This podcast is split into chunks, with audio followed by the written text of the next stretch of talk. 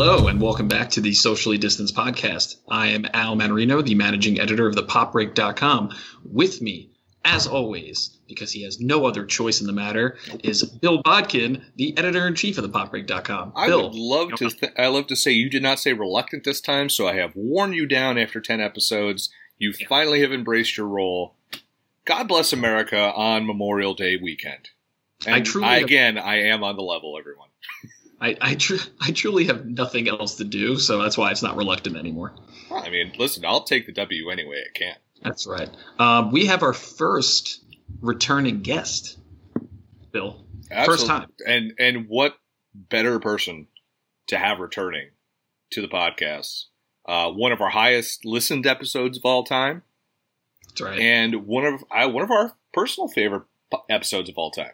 It was the Yeah. second episode.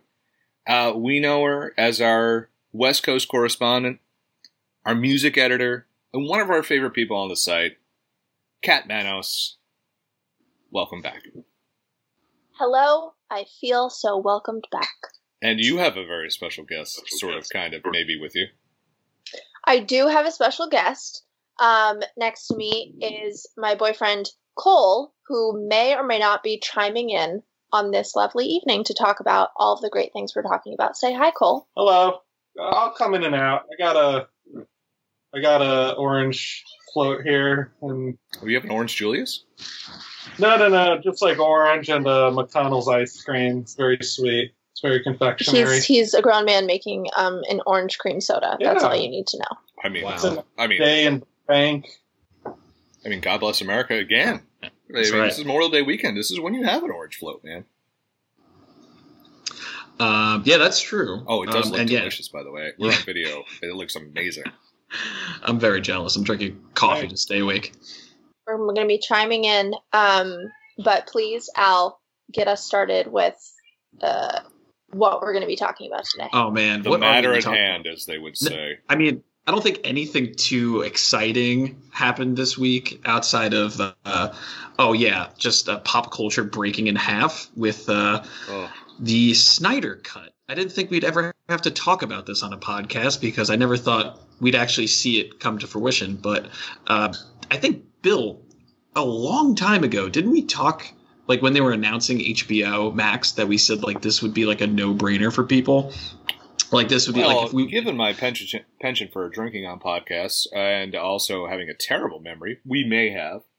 Yeah, I Um, don't even. I don't even think it was a podcast. I think when they announced HBO Max, we said like, "Oh well, Warner's involved. Like yeah, this would this would make sense." I but I didn't I'm think it gonna bring up a actually point. happen. uh, just like a contextual point uh, that how big this announcement was. Uh, this was on, made on National Streaming Day, which Mhm. was, I believe, on what was that Wednesday or Thursday of this week, and um, Disney Plus basically was like, "Hey, we got all this stuff we're going to announce," and for the first time in forever, Disney Plus got shown up Yes. by another streaming service. Also, Disney Yeah. Plus's offerings were not exactly groundbreaking, um, but a little little lackluster. Except for Muppets Um, now, I'm excited for that. Um, oh my god. It's it's what I've been hoping Disney's going to be doing with the Muppets forever. Um, Exactly. Kat, are, before we get into the matter at hand, any thoughts on the Muppets and that show they announced for Disney Plus? I think if you don't like the Muppets, you're probably a Nazi. Is that a bad thing to say? Nope. No. Okay. No. Um, But I think there's Bill, a I- generation of kids that are still trying to get into that. Like I'm just Yeah. now getting like today, literally, my daughter got into the Muppets because of the Muppet Babies Oh. cartoon on Disney Junior. Because it's not like as accessible like when we were all kids. Like Muppets were always ever present, and they've tried the show on ABC, didn't really work. The movies Yeah. were not the classics everyone thought they were going to be. Uh, so it's I think this could be a, a like much like HBO Max's Elmo late night show, which I know Al's very pumped for. Uh, cannot wait for that show. I I could care less, but uh, What? I mean, listen, Sophie will watch it. I'm I'm a Muppets Oh, guy. I'm not an Elmo guy. Uh, remember, I'm way older than all of you. Uh, I don't know how old Cole is. He's got he's like a baby faced assassin in the corner drinking his creamsicle. Um, God, it looks so good. God, Well, I told when you. I, when I used to be able to drink soda, orange soda was my jam. Um, Yeah. Anyway, but yeah, I'm stoked for the Muppets. But It's time to get things started, guys. What the actual fuck? As you mentioned, uh, Bill, during, during on National Streaming Day, Zack Snyder hosted a, a like a watch along of Man of Steel Yeah, uh, on the Vero. platform that I feel like he owns because he's like the only one on it, Vero. Um, and at the end, he did a Q and A. He brought Henry Cavill as like a special guest. And Did Henry Cavill uh, have a mustache? Oh my god, that's a good question. Uh, I don't he did, remember. and he Yes. did. The, they edited it out No, I meant Oh. on the, I meant on the live stream. No, I know on the live stream. they edited They it out. did. That's amazing. No, It's but so he much- was wearing like a like a uh, like a uh, what's it called? Like a tank, and just looking swole. And uh, man, that is man crush material if there ever was one. Um, what? Sorry, what, what were we talking about? Oh, I mean, come on. It's not as great as Chris Evans' uh, facial hair, which I think ever I think is a universal truth that Yes. most women love that, and a lot of Oh, men too. Like and it, we all aspire to that facial hair. If, if you're a guy, you aspire to that level of facial hair, Chris Evans. I'm doing everything to avoid talking about the Snyder Cut. I'm sorry. I know, I know. So they, uh, so Bill, of course, just said it, but yeah, they uh, officially announced that in 2021, HBO Max will be releasing the long rumored. Uh, I remember me and Kat having full conversations about this on Facebook about the, the existence of this thing, uh, the Snyder Cut. They're calling just uh, Zack Snyder's Justice League. We do Mhm. not. We have no idea if this is uh, a you know an actual film version or a, or a series like they kind of did with uh, um, uh, man, what's the movie? Uh, Tarantino's movie on Netflix. Uh, no, Hateful Eight, yeah. So he he t- basically made his director's cut into like three acts, like three episodes. Uh, who knows how long this thing is? Uh, and HBO is going to be pumping like at least twenty million dollars into this If not thirty. if not 30 and uh, i figured this we needed to kind of just do an emergency podcast all about the snyder cut how we got here why did we get here uh, what what is this thing going to be what is this going to be for the future of cinema and uh, this is not really cinema the future of like popcorn movies i guess and uh, or just bad movies in general um, will they all just magically turn good. Who knows?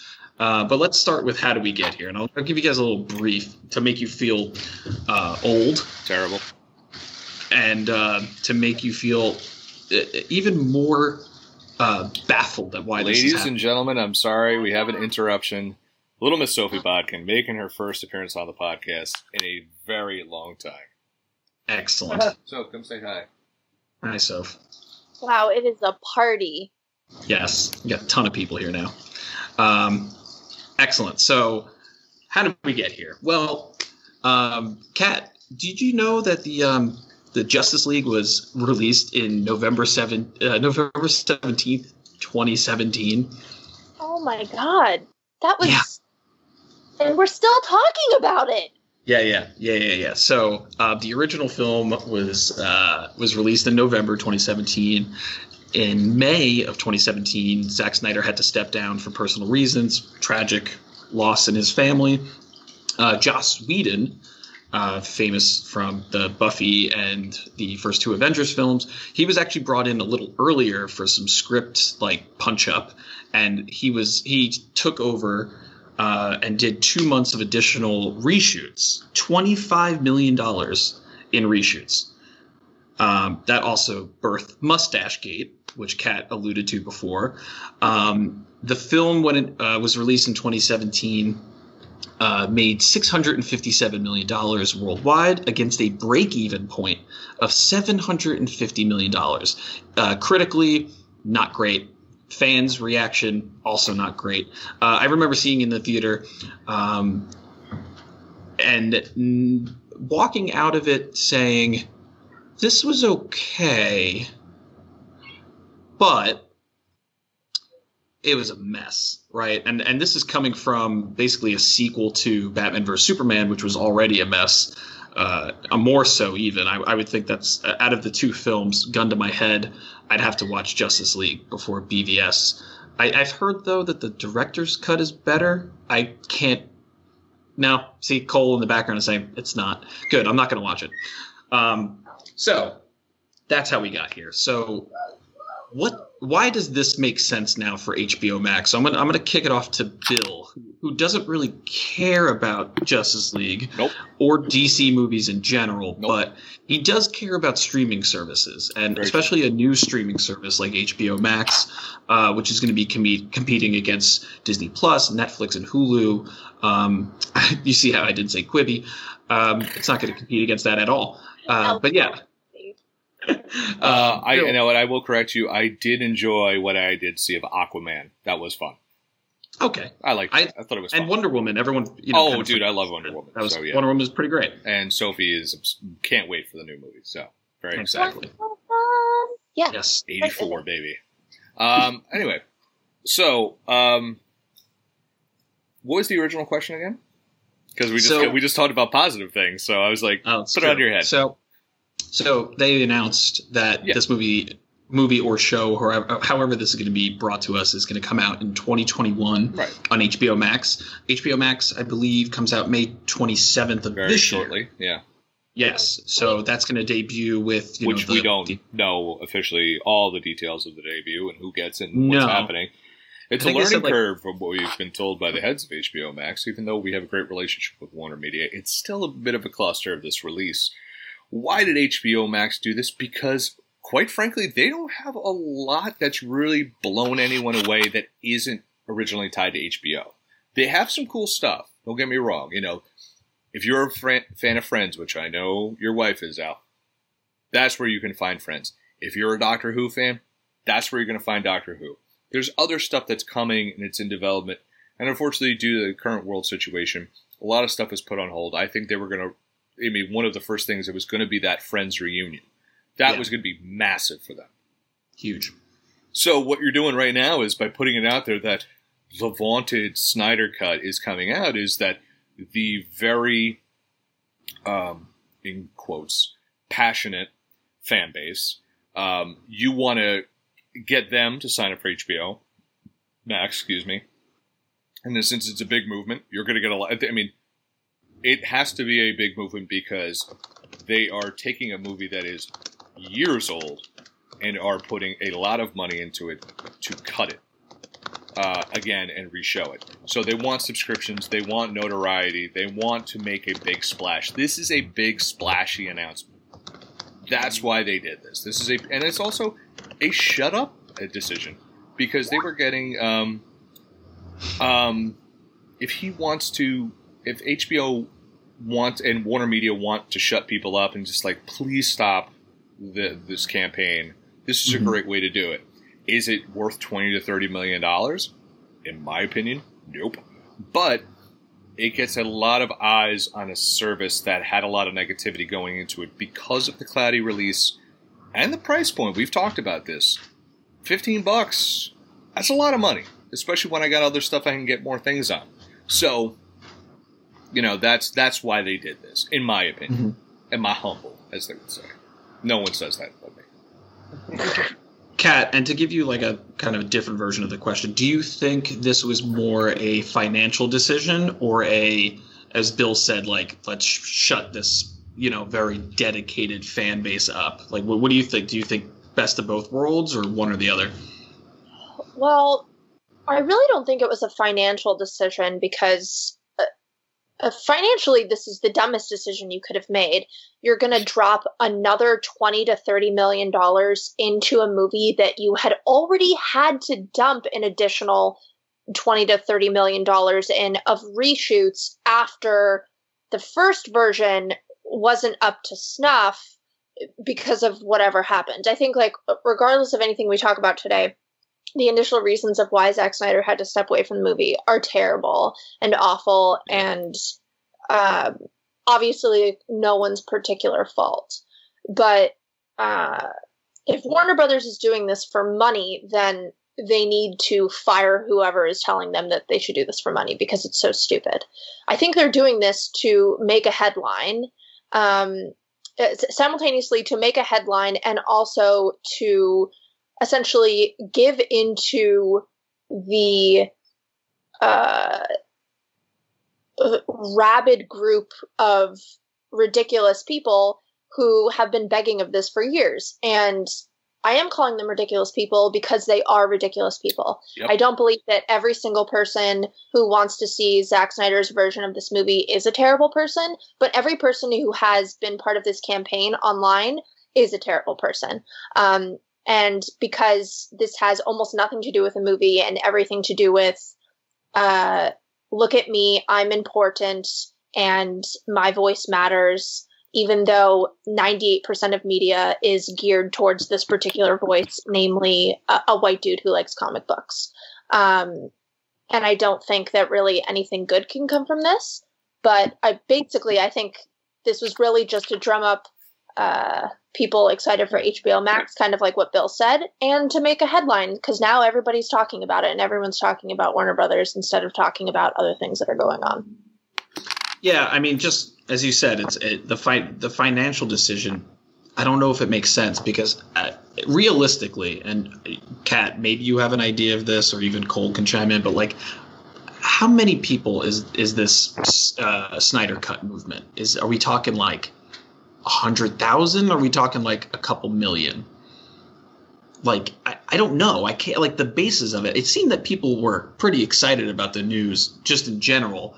Um, and then you can also say that there's a big part of the fan base or just general people on Twitter saying like this is a waste of time. Well, Um, here, but- so here's here's a, a rough estimation. This is based Hit off an article from Vulture. That's I'm I'm also trying to avoid typing on my keyboard on the podcast, so that's why I'm on my phone. Is Yeah. when the when the Justice League first came out, a petition to release a Snyder cut garnered 180,000 fans. Okay, so here's my problem with this. Okay, for them to make their money back, like let's just say, okay, you had a hundred. Let's just go with that. 180,000 people two point seven mil. times 15. You're how are you making any money back? Yeah. How are you this- making money? This is this is a loss leader. This Yeah. is well, the special at the bar, the dollar beers that gets you into to pay for more stuff because like Yeah. that's the only thing it, ha- it can be because you're losing so much money doing this. But you're also going to get the curiosity audience, right? So you're going to get the well, the fucking the first one sucked. Yeah. Let's see if this is an even bigger train wreck. So and you're I going to get and I agree. But that audience, are too. you going to is that audience big enough to make up 20 to 30 million dollars? I don't think they're trying to. I think this I- I is can't- like I think this is just they're trying to suck people into HBO Max. Yeah, this is this is basically like their advertising budget because they are going to release this thing, and it's going to draw attention to the platform. And if people have to sign up for the the free month trial, they've hooked you in because you know what? Well, now that you're here, we have all the Snyder movies, and if you don't like that, we have uh, every DC thing ever and every Friends episode, and it's just it's basically like a marketing campaign at this point because they, they know that the movie is already you know it- you would think with probably uh, DVD sales, uh, Blu-ray, whatever uh, you know, digital. The movie has probably made its money back at this point. Maybe. So now they're throwing what would miss what would be basically marketing for a new movie into reshooting the movie. yeah. well, I I think I think another thing that we haven't really talked about um, that has been like a huge point of what the fuck for me is not simply that the, you know there's like 180,000 of these goons going around saying like hashtag release the Like, it's, There it's is some female goons too. I love it. Goons is gender neutral. Oh, is it? Oh, bro. Yeah, This Bro. generation. Um, it's it's not just that. Something I want to remind everybody is that Zack Snyder himself has been a part of this movement, which Yeah. is so baffling to me, considering that Warner Brothers is the one writing his checks all the time, and he has looped in. Ben Affleck, he has looped in Gal Gadot, which is insane to me because Momoa. her own movie coming out in a well would have been a couple of months and at this point it's like i kind of think they're doing it not only to appease the audience but to get control of their actors and the people who represent Warner Brothers because now this has become such a thing. I'll never forget, Cole, wasn't this a couple of weeks ago? There was like a Facebook group of people being like, we're storming Warner Brothers for the Snyder Cut. And it's like, what? Like, people are going to ram the Warner Brothers lot to to go to like some woman's office and be like, "You have it locked in a safe. Release it." Like, first of all, Yeah. no, they don't. They They'll don't have probably- Yeah. anything in They'll a probably safe. get lost and end up in Clint Eastwood's office. Yes. I wish that happened and then people got arrested, kind of like when they did that for Area 51. It's funny to me Oh that shit, you that think- happened. I forgot about that. It did happen. Oh, by the way, little side note: my my son, uh, who I mentioned on the podcast, he um, has started like sprinting, and he basically does the Naruto run, which I remember from the Area 51 thing. He does hands back everything.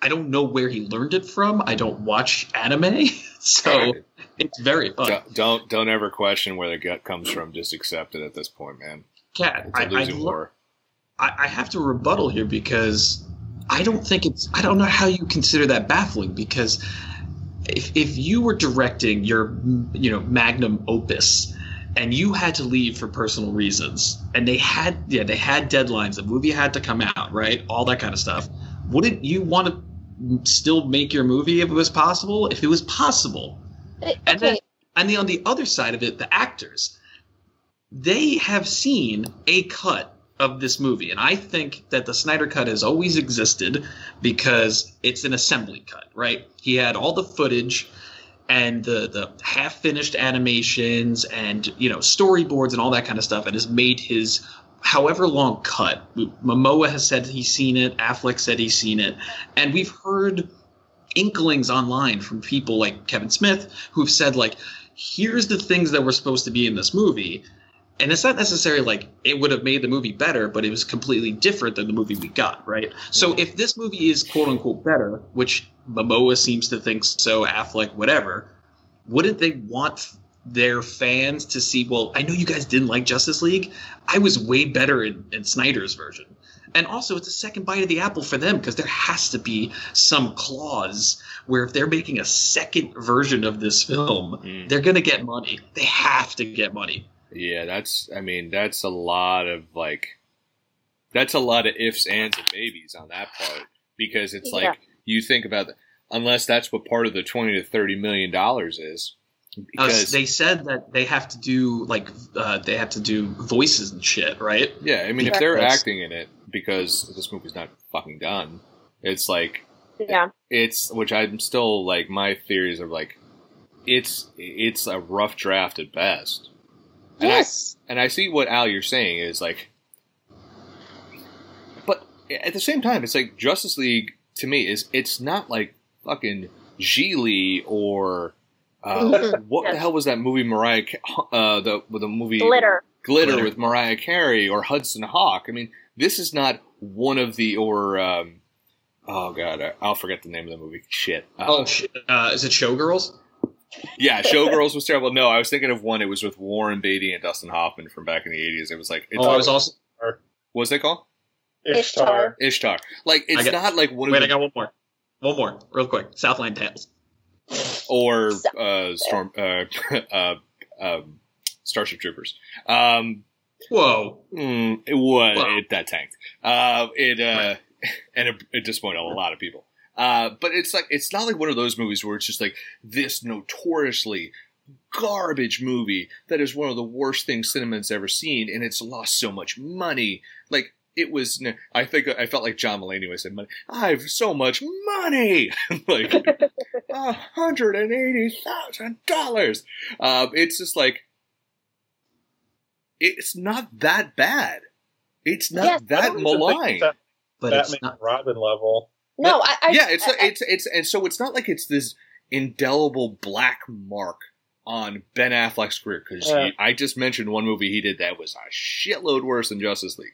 Like Yeah. it's not that bad where people are like, oh, you know what, dude, guys, like there is a better version of this this god awful abomination on cinema. it- it's not the same because it's it's it's you have a specific audience who was promised their their dude's Uh. vision of the movie, and they got someone else's, and and his vision still exists in there. He had a Oh, plan. fucking They heart breaks for these guys. it. Like so hard, No, no, I'm just saying so that fucking hard, you is- little fucking this- babies. Like this God. is different. This is different from saying, you know, a, an actor that I like made a bad movie, right? Well, listen, Blade there's no Runner way to make that okay. Blade movie. Runner, different movie. The original Blade Runner. There's multiple versions of that movie. five. Yeah.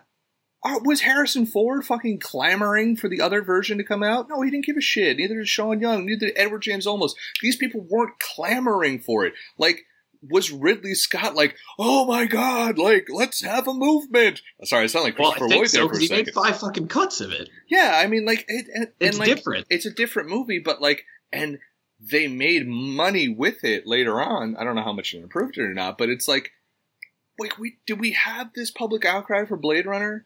No, No, the director did it upon himself, so he had a vision of the movie. it's just like it's just they made them they made him bring out another version right so he's like i wanted the movie to uh, not have voiceover narration the theatrical version did i believe i might be wrong on this it did and It then did. Yeah and then he you know had his first cut I just Listen, don't I just don't if you're get making I just fucking cuts I just don't get the fervor that i get it I don't. I don't I get do. the fervor Hang on, hang on, of that how? that it went to this. I can see people saying like, "God, I wish Yeah. we saw Zack Snyder's version." uh-huh But the extent, the toxicity, the vitriol, the bullshit, I don't get that. Why I- were these people so invested in this cut? I don't get that. Like, I love stuff, dude. I love stuff. Yes, that, that that's that's a problem. Al, you you brought up a fair point earlier, saying like this was his apparently going to be his magnum opus. I shiver at the thought of that. 300 And- versus Magnum Opus, in my opinion. And isn't it so terrible that this tragic thing happened and he couldn't finish it? Totally fair. Yeah. Totally fair. However, please explain to me, unless I have misunderstanding of this, then why did he give his quote unquote blessing to Joss Whedon to finish it? If if he really felt that way, why couldn't he just say like, you know what, guys, like we need to shelve this for like a year or two. We started it. You go and do your stuff, and we'll come back to it. Like, uh, like I just don't understand why all of that would happen. And I agree with Bill. I like there have been different versions of this that have happened through history, and we've never had the actors come forward and be like, "I'm so much better in this movie." Like wh- whatever the bullshit is, saying that it's Mhm. good. I, I don't really understand any of that, and it. I think part of the reason, Bill, why there is so much fervor is kind of like what Cole said. So many people have wrapped their identity around this, which I don't understand, and that's a whole other Oh, psychological I, issue. I understand it. But the point I want to make is that for whatever reason, and uh, I think this is just a matter of taste. It's a matter of taste I don't particularly agree with, but I will understand it. So many people like to call Zack Snyder a quote unquote visionary. Personally, I don't think he's a visionary director. I think that he's a glorified music video director and he would be much better suited to be a cinematographer or a director of photography, and he'd be great at that. That's totally fine. He could tell visual stories without scripts, without dialogue, without all that, and it's very well done. However, he can't develop characters. He can't uh, create a clear plot. All of his characters are one dimensional, and in my opinion, so much of his symbolism is like uh, like first year film school level, and that's fine. And some people really, really like that, and that's cool. You like that and everything. But to create a movement that has been so steeped in misogyny and so steeped in attacking people online, I will not fucking stand for that. All for a version of a movie that I agree with what all of you have said. I personally don't think Justice League is that terrible compared to Batman vs. Superman. Between those two movies, I'm going to watch Justice League all day because to me, Batman vs. Superman is incomprehensible, so poorly made, and does disgrace to two, two, two different characters that already uh, so awful. And I'm also going to go so far as to say that in Justice League, you can tell the parts of the movie that have been done by Joss Whedon. Namely, they're colorful and there's quips, and you could tell his directing style compared to Zack Snyder. And I'm going to say that Joss Whedon's additions to those movie to that movie are the best part of Justice League. And there's no way that there's any version of Justice League that is so incredible and so much better because so much of that movie is dependent upon the movies that came before it. And unless there is a new version of Batman vs. Superman that is significantly better, there is no way that Justice League is ever going to be interesting, is ever going to be better than what we saw, because the roots and the foundation of that movie are inherently bad. You're mm-hmm. starting on a bad foundation and you can't rebuild something that was already so terrible. I figured out why the actors got behind it. Why you were saying that? Because Oh, they, right. they have futures in DC, and the last thing they want to do is alienate that audience. Like Yeah. Gal Gadot's going to get behind it because the last thing she wants to do is piss off that movement, and then Wonder Woman eighty four doesn't do the box office it should. You know, Ben Affleck still has stuff he has to do. He's not going to want to alienate that. They don't want to alienate that crowd, so they're being very political with that because they're thinking the long con. They're thinking their future, and that's why mm. they did that. That's the only reason. Yeah, I, I think Affleck has like a first look deal with like Warner Brothers. I'm pretty sure they produced Argo. Sure, I'm, I'm sure he has Well, another yeah. South Boston crime, crime drama he's going to do that I'll watch. Yes, I mean, but I also think they probably showed their support, probably with WB's blessing. Cause, Yes. Because Oh, when oh they yeah, did the this I mean, it kind of made it sound like WB was involved in, you know, releasing this for a little while now. Mhm. So I, I think like everybody was kind of in on it and they had like a plan.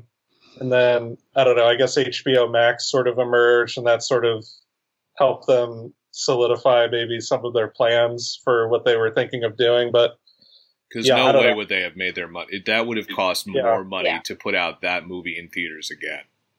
yeah. Yes. Yeah, I want to just answer because Kat, you brought up a lot of great points. Um, I guess the only thing that I really want to go back on is is is the Snyder of it all, right?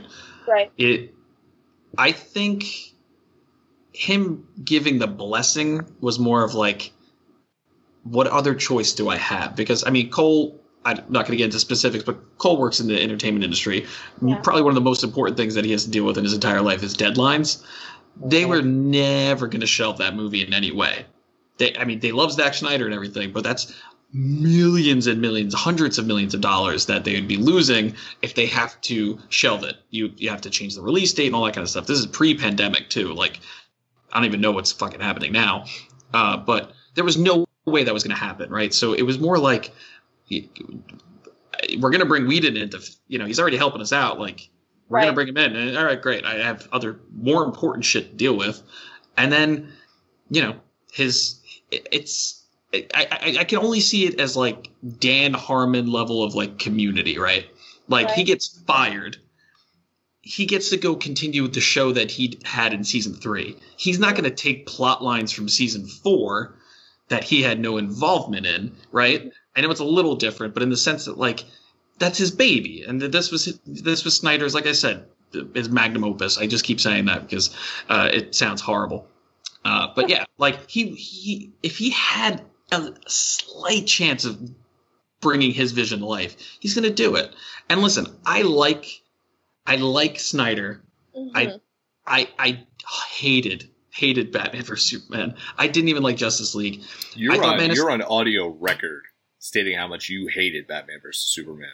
I did, battled yes. Dan Cohen on that. You were like, I did. "Fuck you, man! I hate this movie." I did, and I, I I thought Man of Steel was decent.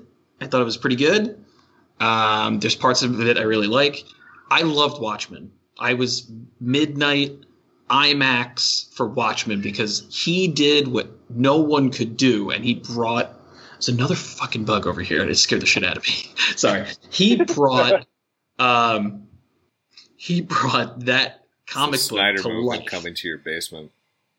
he brought he brought that comic book to life. Like that is one of my favorite stories ever. And he did almost like a shot for shot, panel for, for panel adaptation, something I've never seen before. Uh, outside of Sin City, which is still not even as accurate, I think, as Watchmen is until the ending, which he's very bad at sticking that landing in any of his movies. Maybe 300 is the outlier, I think. Um, but I, I think that's that's there's no question of like if you have the chance, if you're if you're a director who gets his movie pulled out from other room and there's another opportunity for you to make your version of it, you're gonna do it. No, regardless if you gave your blessing or not. Like, it's not even a money thing at this point. It's just like I put years of my life into this movie, and then they put out this.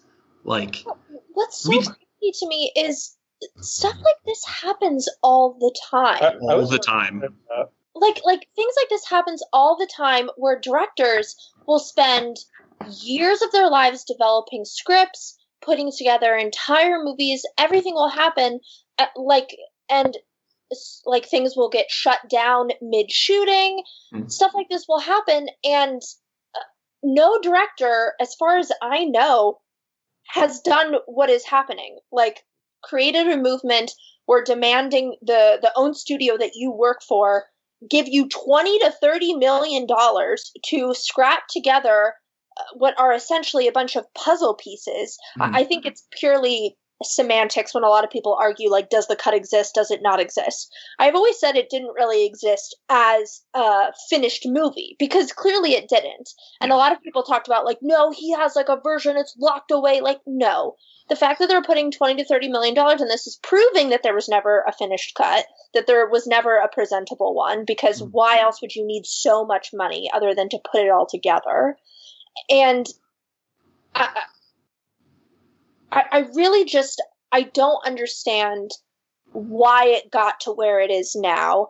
And I really wish I- do understand that Zack Snyder wanted to bring this to life. I completely understand that. Mhm. But think of how many other times in the industry this has happened to other people for different reasons. Yeah. And no one kind of allowed such a vocal minority to end up dictating what an entire industry is now doing. And I know I'm kind of jumping ahead, but I do think that this sets a bad precedent for what fans demand and what's going to be happening. It's like, do people even want a movie or do they just want something to reaffirm their identity and let them know that, like, your love of Batman and your love of these characters makes you whole? I will do one little quick thing. I think the reason it's gotten to this point, gotten all you know the giant fan base and uh, you know people flying airplane banners with the release of the Snyder Cut and the, the hashtags and the trending and all that stuff, is because of the circumstances of how everything went down. Mhm. Him not getting fired, him him have him leaving on his own volition because of personal tragedy someone another director being brought in and then changing basically the entire plot uh everything of the movie. I can't think of another time that this has happened in in cinema right? Because you know I, I'll, we're going to talk about uh, uh later we're going to talk about dream dream scenarios of a snyder cut or or nightmare scenarios but like when lord and miller were fired from solo they were fired right, when um was it uh singer who was removed from bohemian rhapsody Bryan Yes. Singer. Yeah. Bryan Singer fired. A lot of these people were fired during production, and then a director was brought in to like salvage it. Right. This is the only time where a director had to leave, left. Another director was brought in. The whole movie gets changed. So people had an expectation of what this movie was going to be, and they got a studio, you know, mess. Right. They got a uh, two directors and just like an assembly like nonsense cut that barely makes sense and then mustache gate right like it's it's it's i when has this ever happened it's it's unprecedented that like the reason like it's so baffling to us is because it never happened before Let me ask you a question. Has there been a movie, um because I just can't put the timeline in my head, for the DC universe in that, you know, thread of Justice League, has Mhm. there been other movies released post Justice League? yes Name, Yeah. Name That- them. So I Uh. Don't say Suicide one- Squad. We're, that's that's for another conversation. Wonder Aquaman. Woman, Aquaman. Oh shit! Like, so what are you worried about? Aquaman made a fuckload of money. Yeah. Like, Yeah. were you worried about those people not coming back? Because that's the only thing I could think about the giving in. It's like these people won't come back, but they came back for Aquaman. Yes. And I'm and I'm sorry that and I get why Zack Snyder wants to make it, but again, I don't get the negativity. I mean, I guess it, that's just the fucking internet.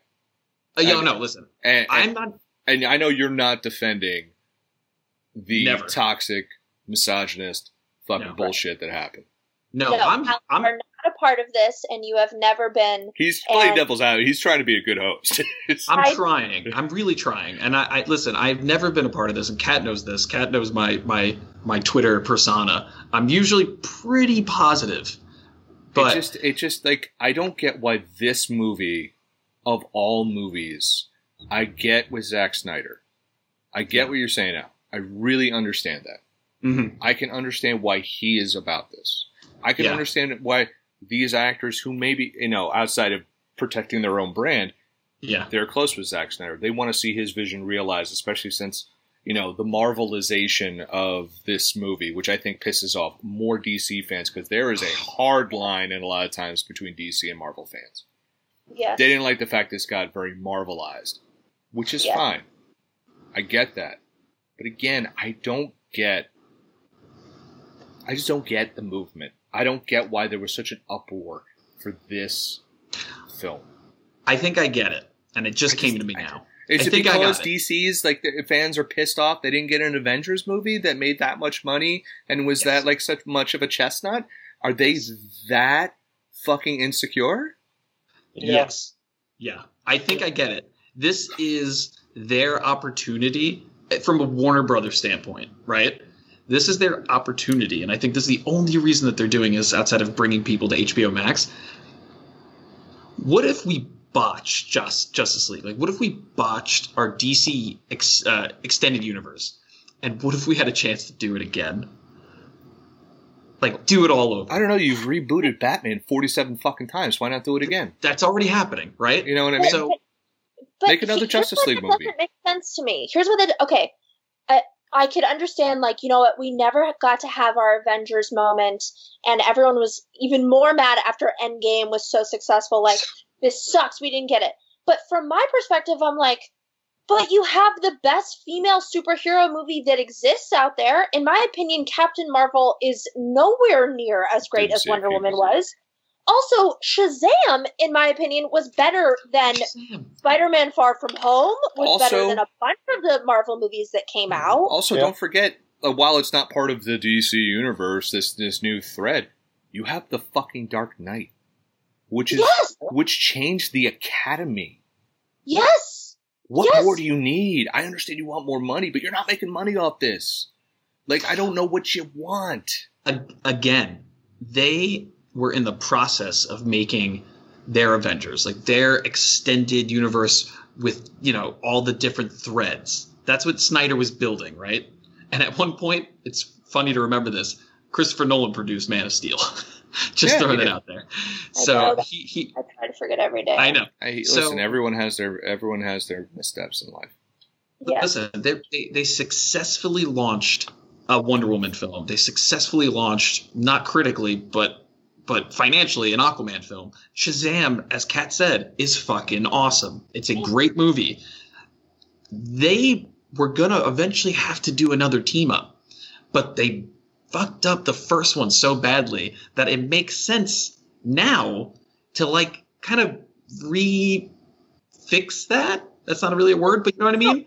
Why not just make a Justice League 2? Why go back and try and fix a movie that now lost chronologically doesn't matter? Yeah. Yes. here's here's what confuses me about it is Yeah. that to to make the reason they recut Justice League completely and changed it from what they were originally configured it to be is because they were making Justice League right when Batman v Superman came out. Like they were already in the midst of making Justice League. Mm-hmm. Yep. And when that came out, that had such an awful reception that that completely, from what I understand, spooked Warner Brothers, and that uh, in turn is kind of what led them to want to just reconfigure Justice League. So it got rid of that like dark, gritty tone that Zack Snyder was going for.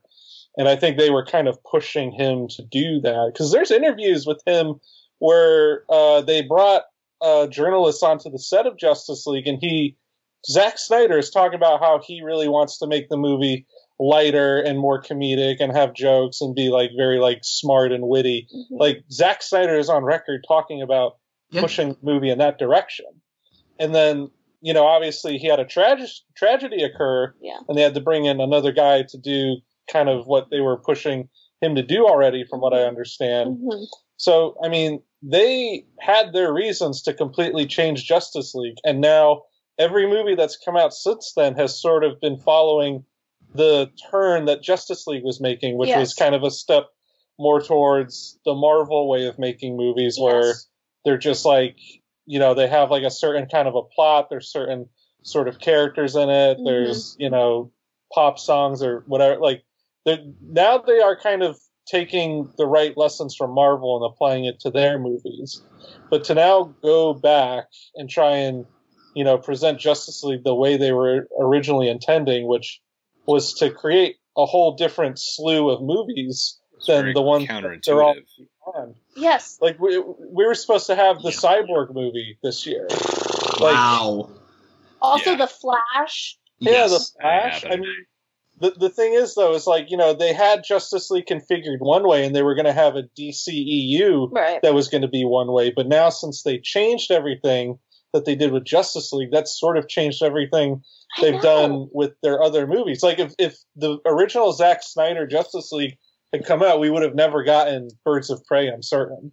Like that probably wasn't even a part of Which I thought was great, by the way. Love Birds of Prey. Cole, I- I- were- all the more reason, based on what Cole had said and based upon what you had said, I am now convinced why doesn't Warner Brothers just take the $30 million that they're going to put to this and put it towards Justice League 2 and have Zack Snyder direct it? yeah. Um, here, great, great point. And Cole actually brought up something that I totally like, like forgot was there was announced pre BVS yeah, Justice League one and two. Yeah. yeah, it was a two It was going to be a two-parter, and Right. Cole, you're 100 percent right in the sense that post BVS they were going for a lighter tone, and Snyder uh, went on record and saying like that's what he wants to do, and Yeah. I'm pretty sure he didn't, but he was told like make make that happen. I still think that his version is still going to have that. I'm saying Yeah. that if if the rumors are true that this was going to introduce I don't know the Green Lantern Corps, things like that, this could be again a way for them to remake Justice League in a way that's beneficial for them because it can introduce other properties. It's it's, it's helpful. funny, though, make a thirty. it's Then make a thirty minute fucking thing, dude. I mean, like, I, I don't know. It's like I feel like this is Alice. To your point, and again, what- I just want to make clear what I'm saying about this this movement. I'm not demonizing everyone in this movement. Mhm. There are people who just want to see I'm this movie made. that, Bill. Was that? You're not demonizing everyone, but I am. So Oh, I'm Bill's just- not, but I am. So everyone could be mad at me. No, no, no, no. That's fine. I'm I'm trying to be fair because I mean, like, there are some people who just want to see this movie made, but I will never forgive what those other people did because they're fucking assholes. Yeah. Plain and simple. So I'm just gonna put that point out there. I just it they're backing themselves into a corner, and I think this is really just they're placating and looking for a headline at this point. Because if their goal was to lighten up the tone of these movies, well, then why re- spend the money to remake it? You're placating that audience to give them what they want, to bring them back to your next movies. Maybe Al, like you said, they open up some storylines they didn't have before. And maybe this is the way that Zack Snyder does Justice League 2, so Justice League doesn't have this stink on it, because now what you've done is you've placated the people who liked that film, and you've placated the people who hated the film, and now you can make the sequel, and now you make all the money.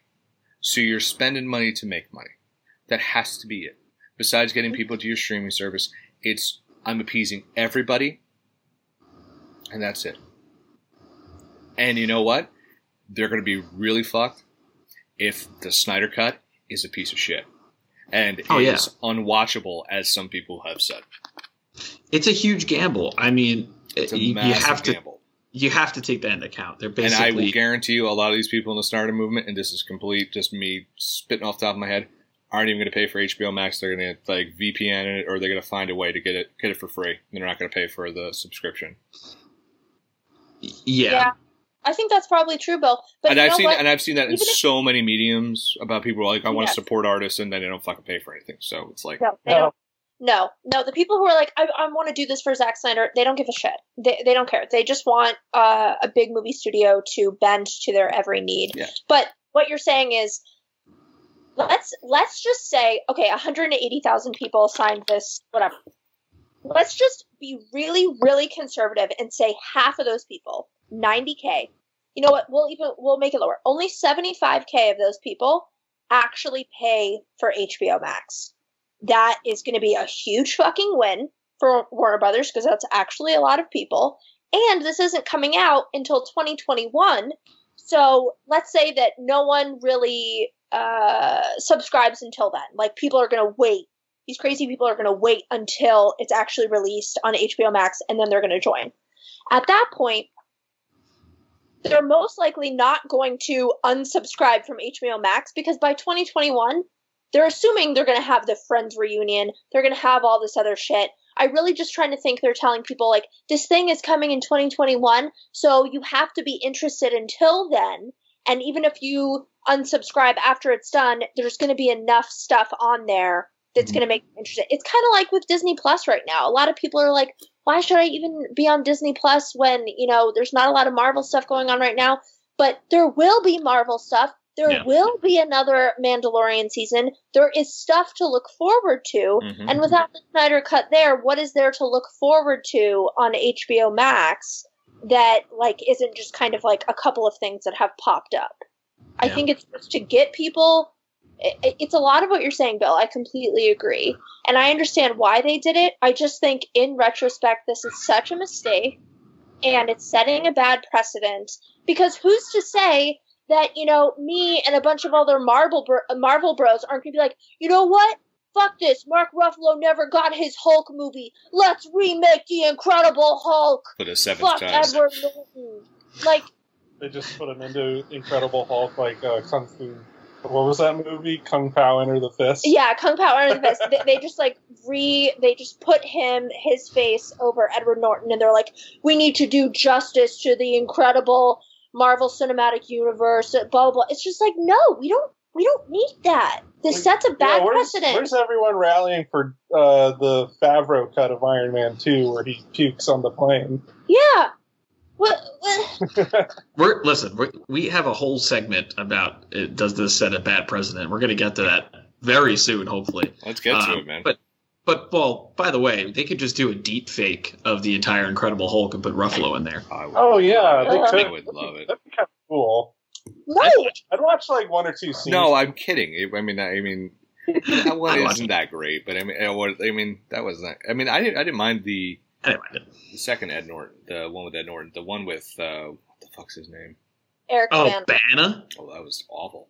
That I mean, that's that's like it's funny that like That that's was- still probably better than Batman vs Superman.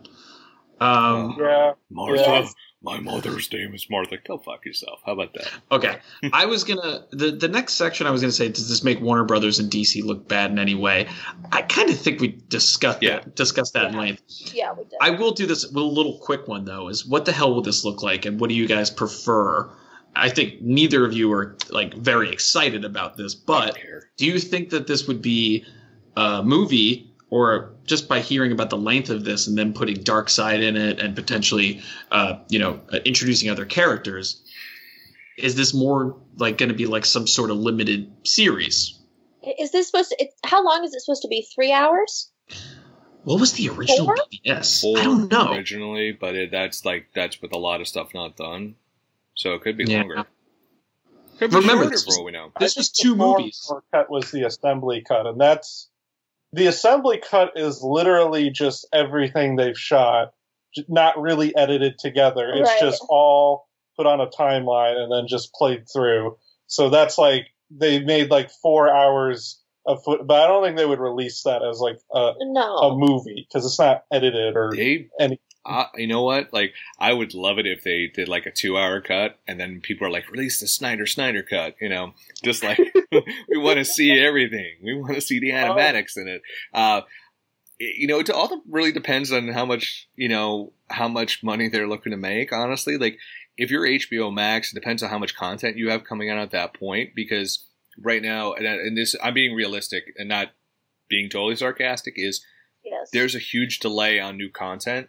So if this is all in post and voice work, which can be done remotely, I have you know I have friends in the TV industry too. I know how they're they're doing stuff. Is you might need to break this into two or more Yeah. because it's just Mhm. like we have nothing else new. Yeah. Much like you were saying about Disney Plus, is like Disney Plus has this vault of content.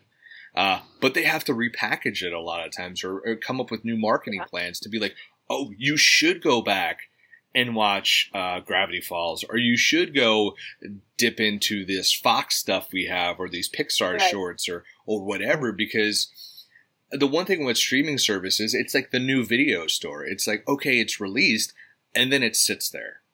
Like Right. how many people are watching the Apple Dumpling Gang? On because I always see this. If you Oh, type the letter A, pops right up. It's like how many people are watching that on Disney Plus? Probably not a lot, but it's Well- there. You know, so it's like for HBO Max, it's like how much new content, especially with this halt in new production, are they going to have, and how long is this going to hold over? I think personally, it's going to be one movie. It's going to be the Snyder Cut because I think if they did it as a series, you get it more of a revolt because it's not a movie event; Right. it's two parts. Um, so I think you're going to get it in Yeah. one very long movie. I, I I think the the smartest thing they could do would be to release it as like a two part movie.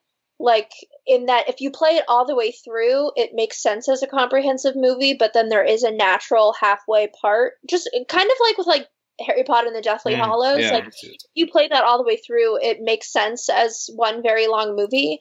But also, like there is a natural pause in the middle. I can't really see how this would function as a series. Um, it was very strange watching uh, Tarantino's Hateful Eight as a television series. It made a little bit more sense in that case because that whole movie is just kind of like a, a play. It's just Mhm. like the same eight people in a cabin, pretty much. Yeah. Um, I would be really surprised if they released it released it as a series, especially because Zack Snyder doesn't really have a history of doing that. I think one like three to four hour long movie would be a lot. And we saw how many people bitched about The Irishman being too long. I, But that was a real movie. This this is a fucking this is a fucking superhero movie. So they'll sit there for five hours. yeah, that's true. What were you gonna say, Al? Oh, I was just agreeing with you. It took me four sittings to finish The Irishman. Still haven't watched it. It's so man. It really it's so did. long. We saw it in a theater, so it didn't feel so terrible to me because your brain knows to sit down and pay attention in a theater. But That's true. I've heard I've heard good things about seeing it in the theater. Um, but yeah, so let's move on to the, the one that we've been really itching to talk about is does this set a bad precedent? You know, we, there's already a, a movement. there's already a movement about releasing the the Ayer cut of Oh. of Suicide That's Squad. a wild story. It's Whew. wild. And roll off the tongue as well. Ayer cut. Yeah. Is it A? Is that how you say it? By the way, it's David Yeah. Ayer, right? I hear. I, No, I I, think I- it's Ayers. I think it's Ayer. I don't know. Yeah. All right, cares? so um, Suicide Squad was a, a dumpster fire of a movie. Um, it's very bad. It has one, maybe one and a half redeeming qualities. The the one being Margot Robbie, uh, introduction of Margot Robbie as Harley Quinn. Um, you have an okay dead dead shot of Will Smith, who somehow let people make a movie with him in it. Um, um, I also liked uh, who did I like? I liked for I hate the actor in in other movies, but I actually liked him in this. I'm trying to remember. Captain Boomerang? Yes. Yeah, he was in that Die Hard movie we were talking about earlier. Yeah, yeah. Uh, uh, what's the actor's name, Cole? Uh, Jai Jai Courtney. Yeah, never liked him, but I liked him in that. Like, it, that was the role he was born to play, and apparently he's going to keep doing it. Uh, He should, Yeah. yeah. I, He's- see, you'll he- never get a cut of that because now it's like we're remaking it. They basically took the mulligan. They said, "Guys, we're remaking it." Yes. So it's like, Exactly. oh, cool, and and because that was so bad because and that was a movie. The trailers were so good, and that's coming from me. Does not give Was a shit. I thought the tra- the Wait. first trailer, I was like, wow, this is great. I'm like, that Can- looks cool, Can I please? Can I please drop a very hot take right now? bro. That's why you're here. Okay, here is my extremely hot take. I think, with the exception of maybe like the last 20 minutes, cut out the t- last 20 minutes of Suicide Squad. To me, Suicide Squad is so bad that it is actually good. I think that movie is Eat hysterical, Yeah, it's hysterically it- bad. so funny. I remember everyone talking about when Batman vs Superman came out. They're like, "Oh, it's really not that bad. Like, like the Batman scenes are good, but everything else okay." And everyone's like, "Suicide Squad's the worst fucking thing I've ever seen." I watched both of those movies on the same night, like a year after they came out. And I was like, Suicide Squad is significantly better than everyone said, and Batman vs Superman is way fucking worse than everyone said. Is Suicide Squad a real movie? Absolutely not. Nope. Is it hysterical? Yes. Yes. Because I think to a certain extent it knows it's not a real movie. It's effectively a bunch of music videos. And and Well, it was recut by the tra- It was recut by the trailer company. Exactly. Yeah. Exactly. And you saying that you thought the trailers were really good, it's because it was cut by a trailer company that is Yeah. designed to make even the shittiest movies look interesting. And then you had those same people cut the movie together, which is insane. I don't know whose idea that was. But to me, I think Suicide Squad, w- with the exception of the last 20 minutes, which just is objectively terrible, is hysterical. I watch that movie and I laugh. I think it's so funny. Viola Davis, who is an Oscar winner and I think an incredible actress, is so fucking repulsive to me in that movie. I think she's an Emmy winner too, by the way. She is, but it's like for an hour we're cutting back to her like masticating this piece of steak. I'm like, what? This? chewing for everyone who doesn't know. Yeah. So bad that I'm laughing. eating it with David Hop uh, with a Hopper Oh, Stranger Things. God, it's just so terrible. Yeah, and, And and you don't need to remake Ayer it. cut, it, it, this Ayer cut is fake. Like everyone needs to stop. Let let James Gunn make this Suicide Squad whatever it is. It's gonna be great. We're all Yeah. collectively agreeing that the first Suicide Squad we're forgetting, though I'm not going to forget it because I think it's so fucking funny. Yeah. And we're just moving on. That's why I don't understand why they don't do that with Justice League. yes, Like, that's what I'm saying. like they're basically just taking from Suicide Squad what worked, namely Margot Robbie, Captain Yes. Boomerang, and now they're just kind of ignoring it or pretending it, it didn't happen or sort of minimizing its And they added the word "the" in the title. and they just brought in like a new director to do like a whole new thing with like some of the same characters Yes. like So here's, doing here's my question about this movie. Will Smith's not in it. I know. No, Who's scheduling that? conflict. Who's taking his spot? No, uh, oh, um, uh, Idris Elba, but not as Deadshot. Okay, He so he's not taking but his spot as the character. No, I'm saying they they brought in Idris Elba to play another role. It's They fucking could not. They didn't want to. They didn't for some reason. I guess maybe uh, Will Smith has like a a contract. yeah. that- yeah. Like and then who's playing the Joel Kinnaman part? Probably He- Joel Kinnaman. No, I think he got bounced. I hated him. He I was like so him bad. in other stuff. Um, yeah, he looks like every white actor.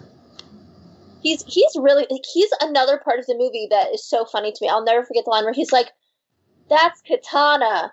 She the souls of the people she killed in her sword," and he says it like that. Who was like, "Yeah." Great Oh, by the way, okay. So if anyone wants to know, so yes, Margot Robbie is back. Yes, Viola Davis is back. Hopefully chewing Fuck. his steak. Uh, Steak. Joel Kinnaman is back. Jai Yeah. Courtney So- is back.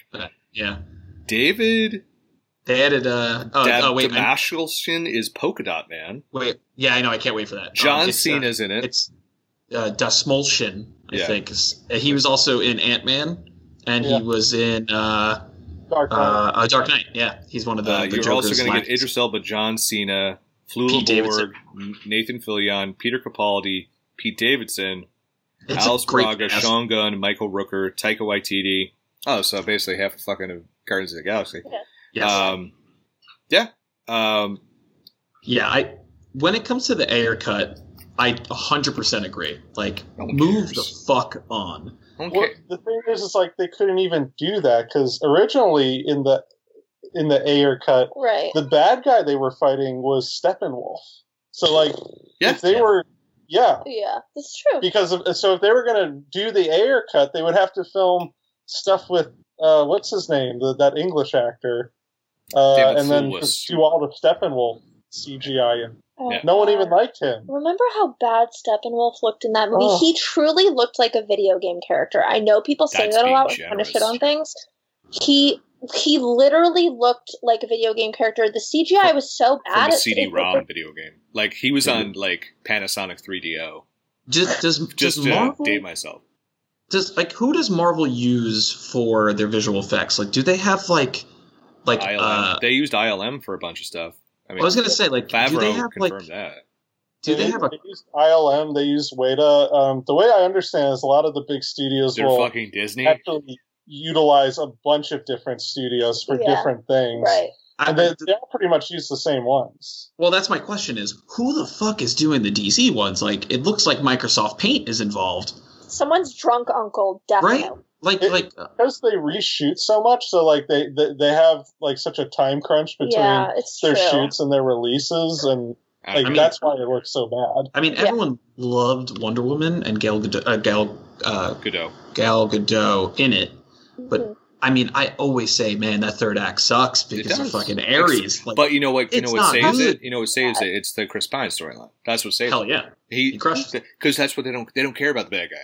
It's like and there's a bunch of Marvel movies where like the bad guy is like completely irrelevant, but it's like Oh, Thor: Dark Most World. of honestly. yeah. That's so we're we're all in a, agreement that this 100% said sets a bad precedent because we're giving fans the control, which is not necessarily a good thing because there is no like definitive right answer, right? So with that in mind, if you guys could pick a film that deserves the Snyder cut treatment, uh, what would it be? I'm going to start with Mr. Bodkin. yeah. I'm just gonna go with my one man movement, the hashtag delete the Point Break remake because that movie fucking sucked. Uh, it, it's actually not a terrible movie. If it was not called Point Break, it would have been perfectly passable.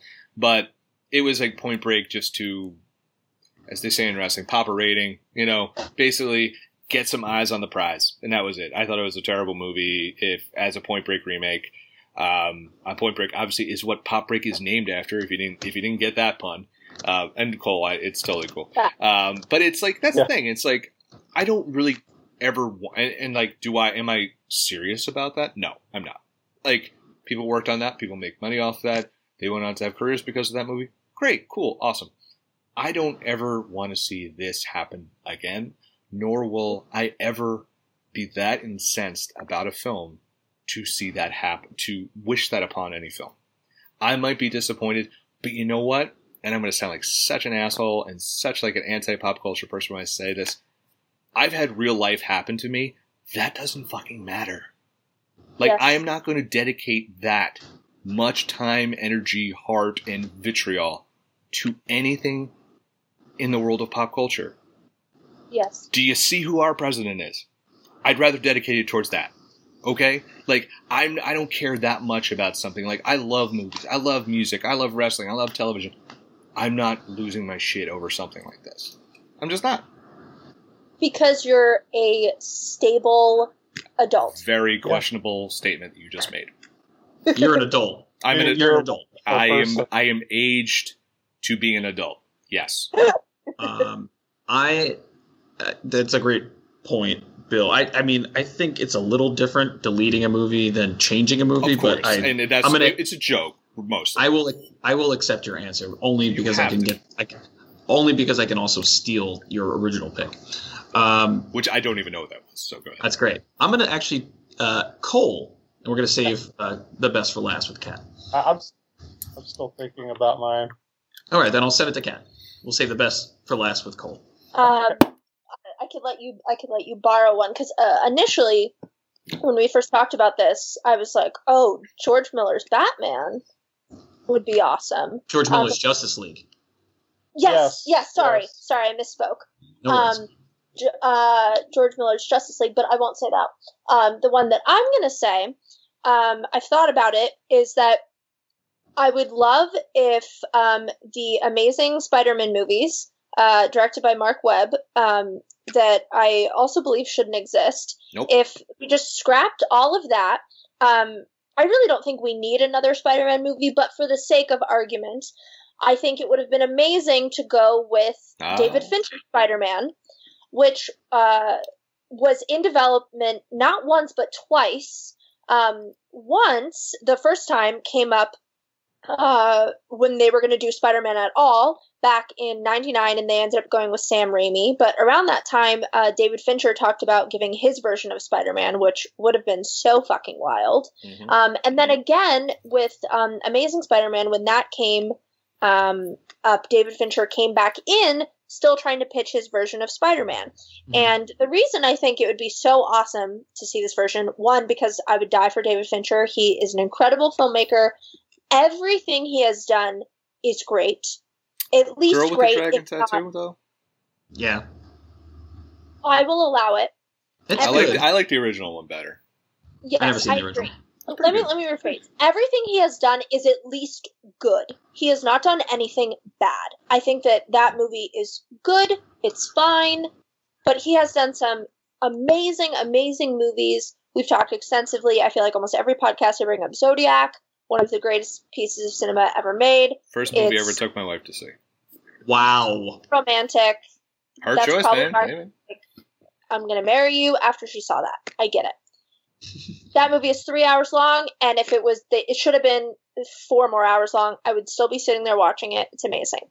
But David Fincher's Spider Man was going to be amazing, and here's why.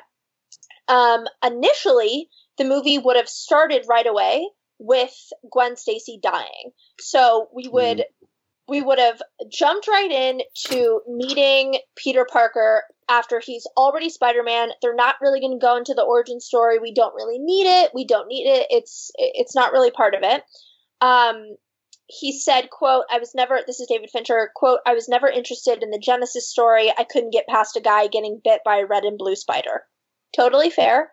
So David Fincher was more interested in the idea that there's kind of like this mutant man or this mutant teen whose girlfriend is killed by a villain and kind of how he handles that and how everything comes together. Um, and he talked about how the opening uh, title sequence would be kind of similar to um, Ding Ding Ding, Zack Snyder's Watchmen, where it's covering the events of everything that um, happened in his life. So maybe we would see Mhm. Uncle Ben die there, but it would be like that would kind of all be the backstory, and we would Mhm. just head right into um, Green Goblin would be the one to kill Gwen Stacy, and it would be really uh, not just like a superhero movie um, from beginning to end, but would explore like Peter Parker as a character who's like mourning this loss, who feels completely responsible for the death of his girlfriend, all of this stuff, and it would be kind of like a psychological thriller and everything. And we haven't really seen like a really dark Spider-Man movie like that before. Kind of for maybe for good reason because the comics weren't particularly dark like that. But I think it'd be really interesting to see like a very competent and skilled director handle a story like that. They ended up not going with him because they wanted a more like straight edge, like comic version of the movie. But Mhm. I think it would be really cool if we just got rid of those Andrew Garfield versions and have like a, a darker new version where Gwen Stacy's killed right away and then we explore like the psychological terror of this character. So that's that's my pick. As much as I would love to see that, I mean, I think yeah, if we got rid of the Garfield movies and got that version, I still don't think it would be to the level that the new Spider-Man films are. I think Tom Holland is fantastic, um, and those movies are great in the context of the current MCU. If we were going to Yeah. get a straight up Spider-Man adaptation like we've gotten a million times with Batman, I think that would have been cool. I don't know how fans would have uh, thought of all the rape that would be in the movie since it's a David Fincher film. Um, also, would have I think worked would have been really great as a series. yes, Yeah. Yeah, like Yeah. because we saw what because I was thinking I was mumbling and you know I'm sure you'll hear a mumble on the just no budget. Uh, it was you know I was like, was Fincher done TV? And then I remember Mindhunter. Mindhunter, Fucking awesome. Yeah. I mean, to see Right. a like a that version of I mean, he's not going to be Mindhunter, but obviously, but like seeing a Yeah. dark version of that over a protracted Yeah. uh, period of time produced by David Fincher with Spider Man, I think would be super cool, and it would allow for way more character exposition Mhm. and going in depth in his, in his mental state. Where where I think with a movie you got to shove a, a- like for that much, maybe you have to shove a lot Yeah. into there. I think it'd be so, I would be so into that. It'd be awesome. I Yeah, am I a big Fincher Al- fans. Also, I want to or add, Christopher Nolan I- Spider Man, which would be like. we'll talk about him later. I, I would watch like Christopher Nolan's Kite Man. Like it would be amazing. Um, Al's face. I also want to add that this idea of David Fincher doing Spider Man, that that to me, like it, it wouldn't be a replacement of Tom Holland's Spider Man. It would just be a totally different side thing. Like I hate to compare it to Venom, but it would be just like this offshoot thing of like Or like Spider Verse. yeah, it would be like Yeah. it would be like Spider Verse. It's just like a different take on the character, um, through like maybe a darker lens. I don't know. I think it would be interesting. Tim Burton's Superman with Nick Cage. Listen, Yes. I can go into an, an entire, probably a whole other podcast about why I would both want and not want that David Fincher Spider Man. Uh, mostly because having the movie start with the death of Gwen Stacy is like starting Man of Steel with uh, a little kid pretending to be Superman in a world where Superman doesn't exist. It, you know what I mean? It's a little weird because you, you can't start with the death of Gwen Stacy because it's not the it doesn't it makes no sense. G- Green Goblin becomes Green Goblin because like the great thing about Spider-Man is he kind of makes his own villains. Like he's kind of personally responsible for turning the villains into villains. And like they did that in the Raimi film Raimi films and they were like first two that's why they they work so well is like he's kind of responsible for fucking everyone's life up and his own in the process. So having the, the movie start with the death of Gwen Stacy it, it, it it's a disservice on the character personally. I think I think what- what you're saying is fair. I think the only reason I think it's interesting is because it's kind of refreshing to have a quote unquote superhero movie that isn't bogged down by the origin story. And I mean, imagine take out Spider Man. Just say like imagine you meet a superhero and the first thing you meet about them is that their girlfriend who didn't even know that they were a superhero at that point is killed because of a villain that they were fighting. And like that's where you start. I'm like, that sounds really interesting because the movie effectively that I think Fincher was trying to write wasn't really about Gwen Stacy. It really mm-hmm. like it, re- it really wasn't even about him being necessarily a superhero. It was just about like this teen having to deal with this huge burden of the death of his girlfriend and also everything else. I totally see what you're saying. I just basically I just want to see David Fincher make movies and Yeah. I think it would be cool to see him take on this character, but I completely agree with you. Hundred percent agree though. Like I'd also want to see because I love David Fincher to death. He's the best. Um, Cole, have you figured yours out? Yeah, I think I have a couple little ones. Um, Okay. I would really love it if we just ignored that Hellboy reboot and just Yes. let Guillermo del Toro make his Hellboy 3. That's a movie where What the? there should be that? such a strong outcry for that, Yeah. and there really isn't. But, I mean, that to me is like a real injustice. He made those two movies, and then, I don't know, I guess like Mike Mignola was like a little bit, he's like a little bit sour He, grapes he about- was, yeah. He supposedly he was super pissed that the direction Del Toro took it, so this was more his in line with Yeah. his. And but I also want to say like the makeup for David Harbour, I thought was abysmal.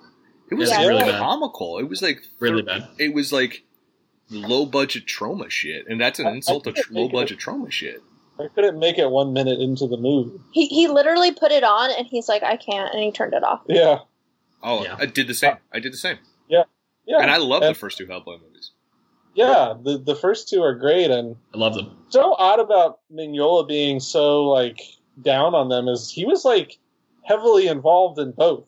He I feel was like, like in two in- somehow we got cut off from it or he like that's where he two Yeah. is where he went the other way. Like one totally, and then two it was like "Mrr."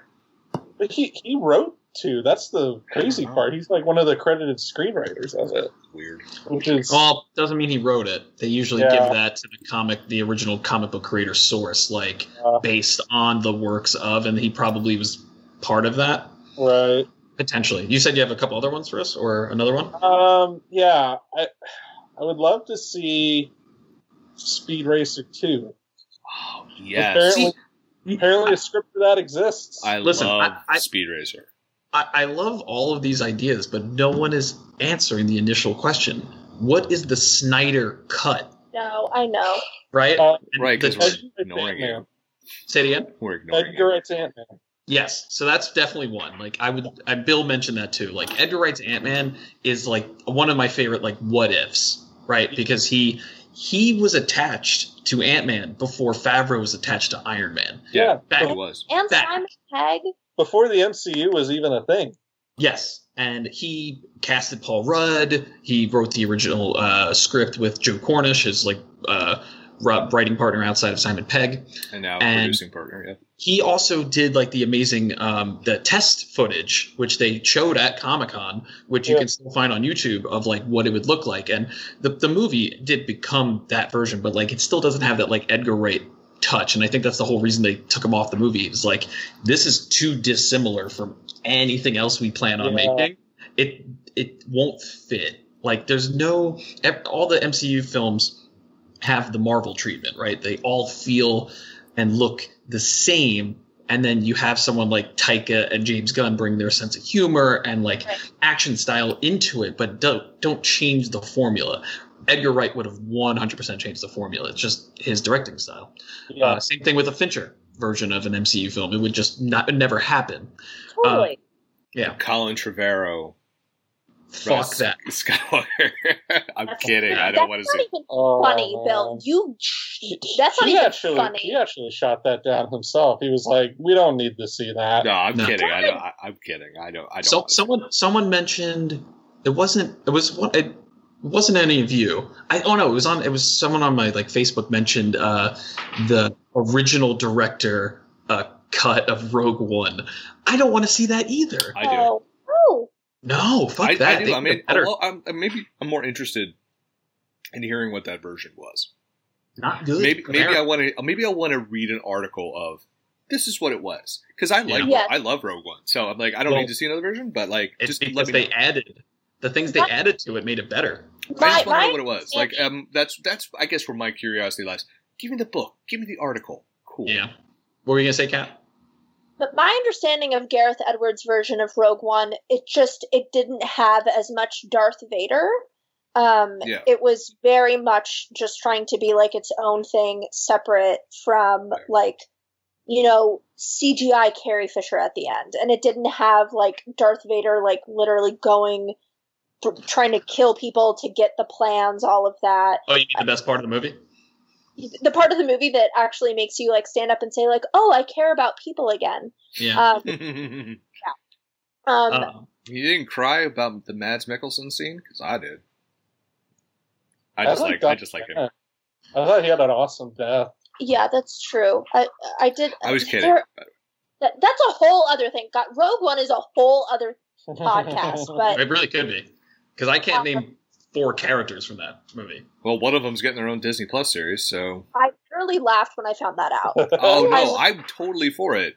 I'm so I'm for too, that because the best like part of the movie if is you take that yeah. character and make it a because uh, I believe Dan and I talked about this bef- way like like when that came out it was like our year end movie podcast. It was like I was like I would love to see the Rogue One the series. I think it would have like I love the movie. I think as a show it would have been awesome. You could get like it would have been better. espionage type thing. And if that's what they're going for with that show with um uh I can't remember Ed Diego Luna's character um Yes. if if you're gonna give me like an espionage Star Wars Cass Cassian. Cassian Andor Cassian Andor. like if you give me an espionage Star Wars, I'm as the kids would say, I'm about it, about it.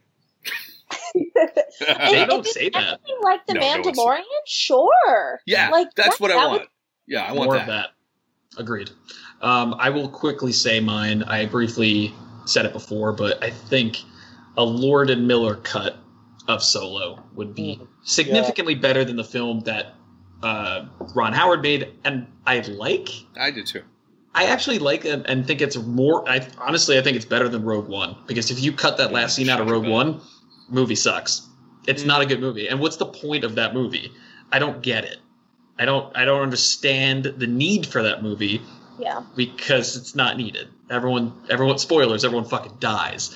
That last scene with Vader showing him at his most badass is the reason that movie is memorable in any way, and people say they like that movie. You could quote me on that. I think Solo is a better movie. Were you gonna say, Cole? Uh, No, I said it, it is a great scene. Yeah. It's a great scene. It's the only scene. That's right. Hard, Exactly. hard to disagree, but okay. Listen, Lord and Miller, uh, for for people who don't know their last names, it's the reason we have Spider Verse, uh, Twenty One and Twenty Two Jump Street, two of the best comedies Lego ever. movie. Twenty Two, yeah, Lego Movie. Twenty Two Jump Street being maybe one of the best comedy sequels of all time Yeah. because it knows that it's a comedy sequel. It's great. Yeah. One of my Very favorite, maybe one of my favorite lines of all time. Oh, it's a meet cute. Him, Wyatt Yes. Russell, and uh, Channing Tatum. Oh, by the way, it took me three times when I uh, to see this one joke. In um, uh, the third time watching that movie, the uh, the guy who they're investigating, who they think is the drug kingpin, Yeah. and he turns out he's not. And the way they find out is uh, by the school that he went to, and Channing uh, Channing Tatum says, "Oh, what's what's that tattoo? Oh, it's the uh, it's uh, for my school, the Plainview Red Herrings." And I'm like, You didn't get that the first time. Yeah. I did not. I did not. Cool. It's I'm I'm very slow, but that is the one of the fucking best jokes in that movie. that's slow as a snail, there, brother. I am. I am. Uh, but yeah, I would have loved to have seen that. Like th- those Yeah. guys are geniuses, and and it's it's bad overall, just bad ideas flowing. Like let's let let's get Lawrence Kasdan in. Like that sounds amazing. Oh no, wait, he's gonna he's not gonna like these young fucking hotshot directors telling them how to make a solo movie. That just didn't work. The, the having the Kasdans involved. Uh, no, it didn't work. was good on paper. It was not good to do Nope. uh, in reality, and I would have loved to have seen that movie.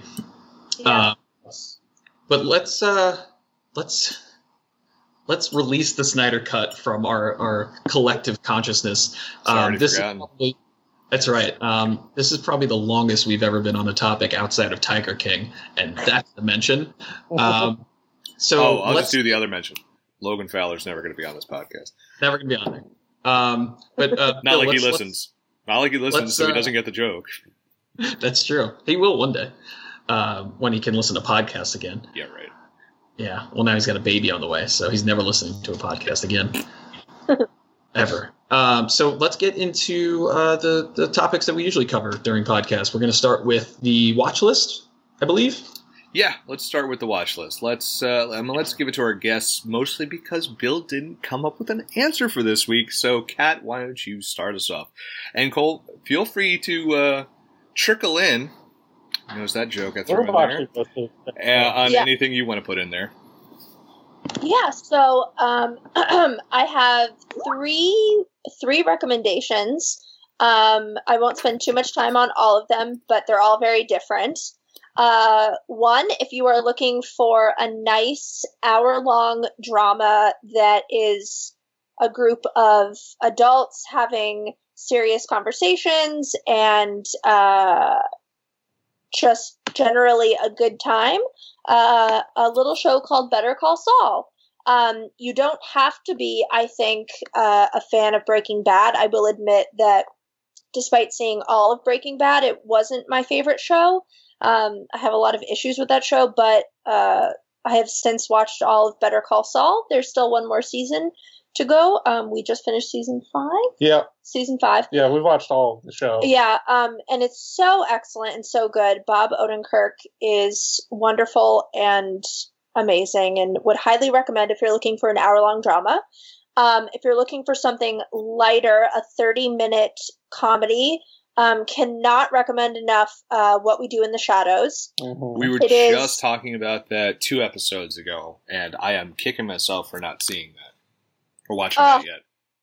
Bill, you must, you must. Season two is on right now. Um, it's on FX, but you could also watch it on Hulu. Yeah. Um, it's just so good uh, for fans of Taika Waititi and Jermaine Clement, the Flight of the Concord guys. Like, if you've already listened to their podcast, you know everything about it. But it's just so good. I recommend it to people who like vampire stuff, who like horror things, and also just like comedy. It's it's just so good. Um, There's, and uh, just real real quick, if you guys like that show, I'm trying to, I'm just trying to get the name of it. Matt Berry, who's one of the stars of the FX series, uh, he was on a very quick, uh, brief series, probably six to eight episodes, an IFC, half an hour each. It's called Year of the Rabbit, which was a bit of a send up of like Peaky Blinders, Ripper Street, like these, you know, costume drama, crime dramas that are all souped up to with today's music and grit and high gloss uh, cinema. So definitely check that out if you guys are into that. Oh, cool. sounds good. Uh, And it's super that quick. sound. Super quick. Yeah. Yeah. So Yeah. definitely uh, what we do in the shadows for um, a half hour comedy, uh, hour long big. Uh, hour long drama. Definitely recommend Better Call Saul. I know that Al is also a fan. And my last recommendation. Um, this is if you're. I don't think you need to be a comic book fan, but it really helps if you are. I cannot recommend um, the 30 minute animated comedy Harley Quinn, um, which is currently on. DC Universe. It's on DC First Universe, season which is going to be debuting on Syfy if it hasn't already. Yes, Yes. yes. Um, season two is currently on right now on uh, the DC Universe. Though I think eventually this will all go to HBO Max. Yes, I mean, hasn't hasn't been decided yet. that probably Yeah, will. okay. though. Um, it's so good. It is honestly so so good. Um, the voice acting is amazing. You have like some classic people like um, Alan Tudyk and Tony Hale. Um, Kaley Cuoco plays Harley Quinn, which I haven't really been like a fan of her in the past, but I think that she's really really good. She's good, and she was in this Harley Quinn movie like a, a year or two ago, Mhm. and I, I I really didn't like her in it. Um, but I think she's actually kind of grown into the role, and she's sort Yeah. of made it her own. She doesn't sound like the the original voice actress, No. but she's kind of like brought that character into like a new dimension. I think. Yes, Um, she's so good. yeah. And I want to give a shout out to uh, Lake Bell, who plays Poison Ivy. Lovely she film. is she's so so Yeah, good Yeah. there's so many great characters like I- i have so many It, favorite characters it has the best version of Bane. yes i was gonna say bane the, the version of bane that's in it is an open parody of uh, Tom Hardy. Tom Hardy's The, the guy's Bane. doing a Tom Hardy impression. He's doing a Tom Hardy impression. It's just so great and so satisfying. Also, the animation is great. It's viscerally violent, but so funny and really great. Cannot recommend those a lot, three lot of good enough. actors in it. Like Alfred Molina plays Mr. Freeze in it. And Yes, It's like, Ooh, I mean, that's you would great. get him to play him in live action, yes, and he'd be incredible. it's Mhm. it's so good. Uh, Commissioner Gordon in it is hysterical. yeah, and he's so different from any other time he's been depicted because he's kind of like he's kind of pathetic and like a bum in it. yeah, But he has like a really interesting story arc, especially when uh, Batgirl comes into it. yeah. It's so good.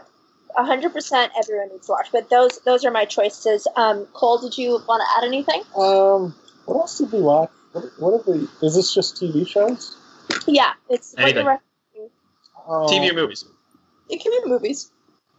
What's a movie we watched recently that was really good? We watched White Lightning and Gator yesterday. Yes, if Burt you're looking Reynolds double double feature if there ever Yeah. was one. Yes, if you're looking for um, a seven, a very '70s movie Yeah. about uh, moonshine and It, it, it's like about a guy who's a moonshine runner, but he gets brought in by the federal government to basically be like a stool pigeon to to get it to route out some uh, corrupt sheriff in a town. It, it's kind of like James Bond, but like uh, like For a redneck. for redneck. yes, The 'Cause it's kinda definition like of the mid to late Kind of like seventies. a yeah. So th- those are our picks. You guys go now. Um, I'm gonna go with the pick I actually uh, had on. Well, of course, DuckTales, uh, which is now on a mid-season hiatus. Uh, we don't know when that's coming back, just due to uh, you know everything going on. Uh, Yeah. I'm going to pick a show I talked about on TV Break, uh, which is our monthly TV podcast, and that is a series called Dark Side of the Ring. Uh, it just concluded its second season on Viceland. Um, it's basically a true crime docu series about pro wrestling, and people are like, "Jesus Christ, Bill!" all the time with wrestling. I will prove to you why anyone could watch this show. My wife abhors pro wrestling, abhors it. Will leave the room when it's on. She watched this series and enjoyed it Wow. because Wow. what they do is they it, like it's basically a true crime series, but it's about these crazy urban legends and these crazy murders and mysteries that happen within the world of wrestling.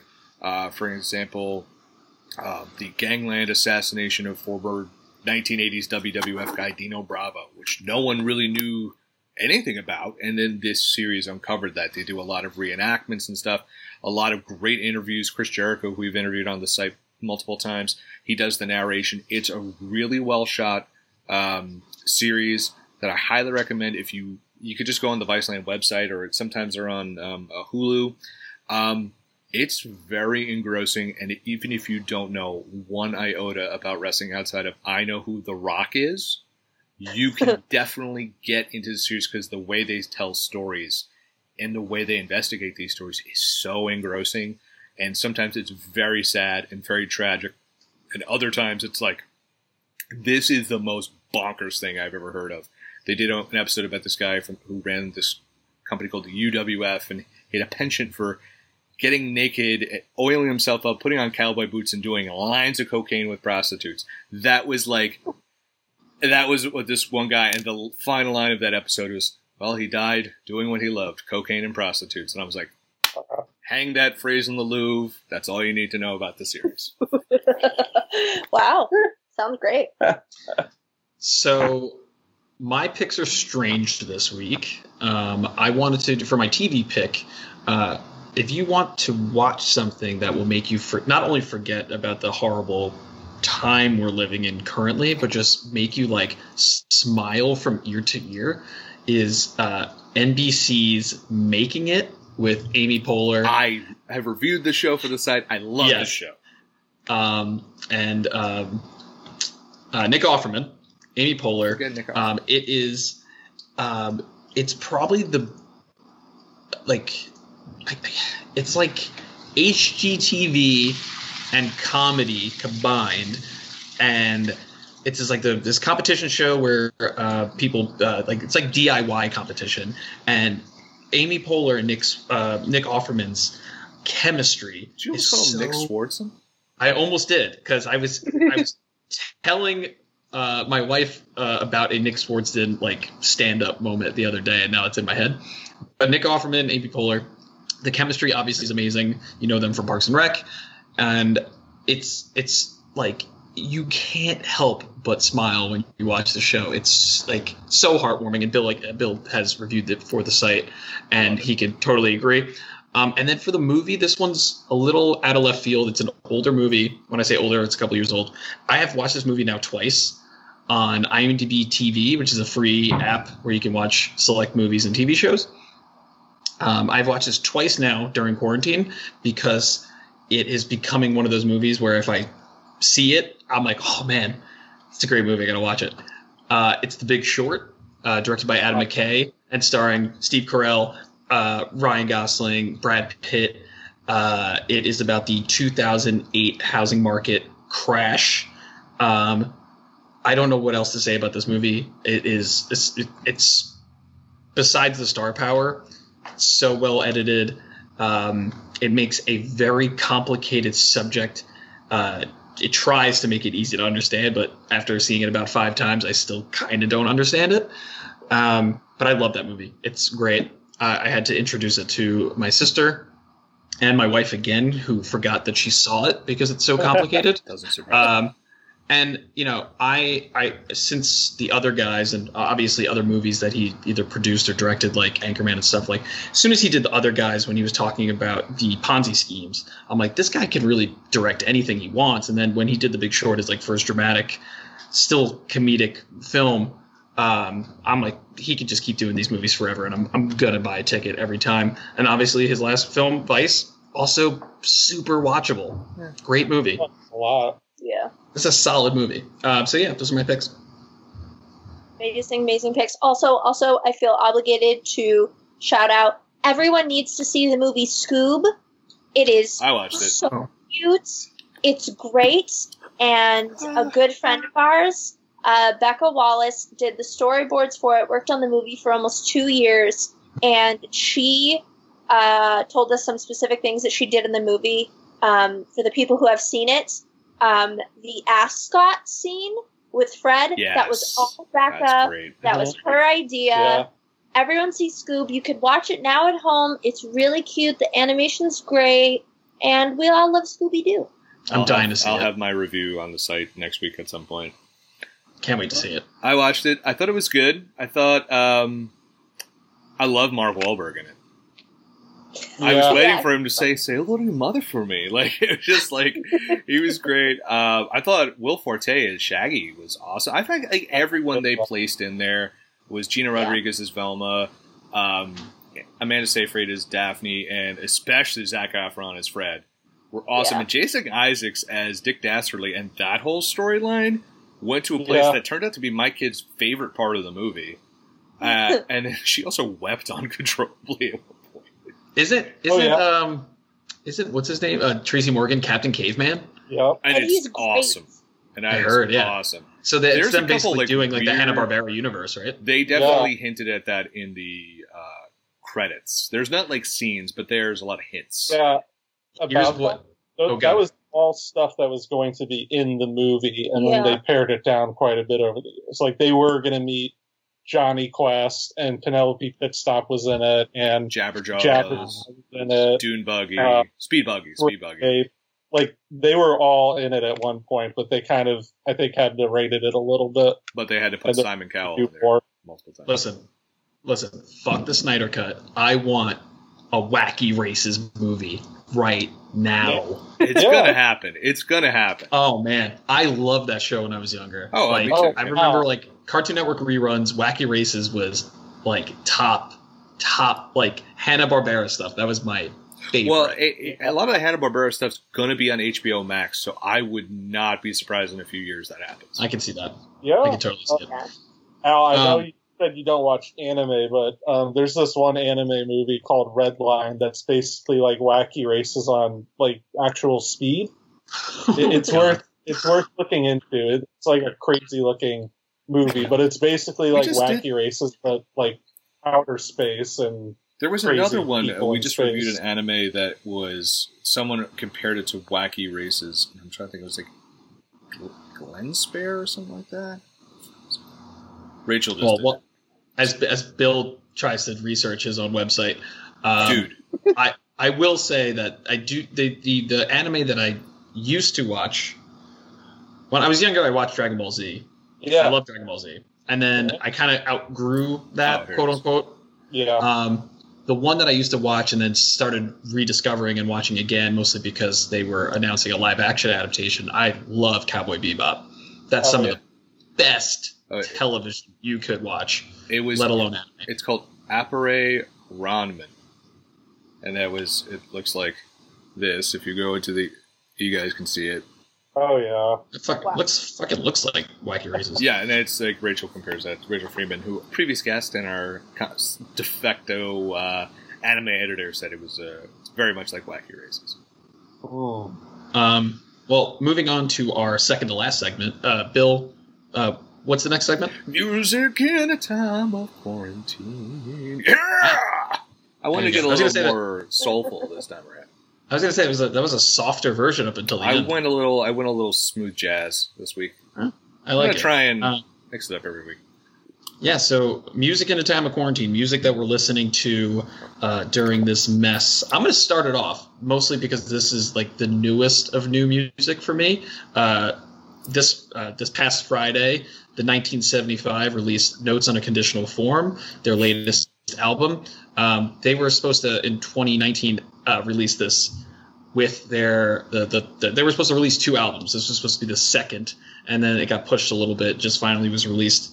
Um, I had no expectations of this. I was not a fan of the last album after liking the like really liking the first two, and I've seen and shot them a few times over the years. Uh, you can see those photos on the popbreak.com. This album is a like it's just filled with bops and bangers. It's Bops twenty and bangers. dude 22 tracks and i'm telling you right now 15 of them are like instant hits like great great music um, this could be like a top contender for like album of the summer for me it is so good i it's i can't recommend it enough notes on a conditional form the newest from the 1975 uh, do i have a oh wait there is a song pick and i will grab that in a second uh, but i will uh, send it to bill Okay. Oh, so oh, I thought you meant you were going to send your pick to me. Uh, mine is one I got off the Spotify release radar. It's a new song by the Bouncing Souls. It's called "World on Fire." Uh, it's a bit of a, it's a sort of a departure for the Bouncing Souls if you just know them as that '90s skateboard punk band. Uh, kind of has that, um, kind of reminds me of their stuff from the, the album Ghosts on a Boardwalk has a little bit more of a melodic side to it, uh, lyrically, just kind of talking about the world today. Um, it's a really, and that might sound like, oh, that sounds like a depressing type of song, but it's not. It's, it's actually just a really cool song. Almost has a kind of a mid aughts alt vibe to it, like a little British uh, tinge to it. So I dug it. I think like if you like the Bouncing Souls, you're going to check this song out anyway. If you're looking for something that's kind of in that mid aughts alternative vibe. I definitely would check out the World, World on Fire by the Bouncing Souls. Super cool song, great lyrics. Check it out. um, before we get into Kat and Cole's pick, um, the songs that I recommend are either "The Birthday Party" or "Then Because She Goes" off uh, of that album. Uh, but again, it's filled with bangers. You can't go wrong with just hitting the album on shuffle. Kat, Um, thank you for those excellent picks. Um, boy. I have uh, two picks um, that are very different. Um, the first one is um, the newest Strokes record called The New Abnormal. Um, this is a very interesting pick for me because I have sort of a contentious relationship with the Strokes. Namely, I think that they haven't really released a good album since 2005. Um, and it's weird because I love a lot of bands like them, but I've just been so iffy with the Strokes. And you could read my extensive review on the thepopbreak.com about this, but um, this new album is honestly great. It's so good. It's very different than their last few records. Namely, it sounds like they actually give a shit. Um, they're they're using like synths. There's like melodies. Uh, Julian Casablancas is like doing new things with his voice. Uh, there's just really, really interesting stuff going on. And if you've been iffy on the Strokes in the past, or you were a Strokes fan, like uh, you you need to check it out. It's 100% worth it. Um, there is a great song on it on there called uh, "Ode to the Mets," um, referencing the New York City Mets. Um, because the Strokes are Mets fans, obviously, and it's just it's so good. It's so good. Uh, there's genuine radio hits on there, and I have not felt that way about the Strokes in literally 15 years. So definitely check it out. My second pick, like I said, extremely different. Uh, Fiona Apple's new album, Fetch the Bolt Cutters.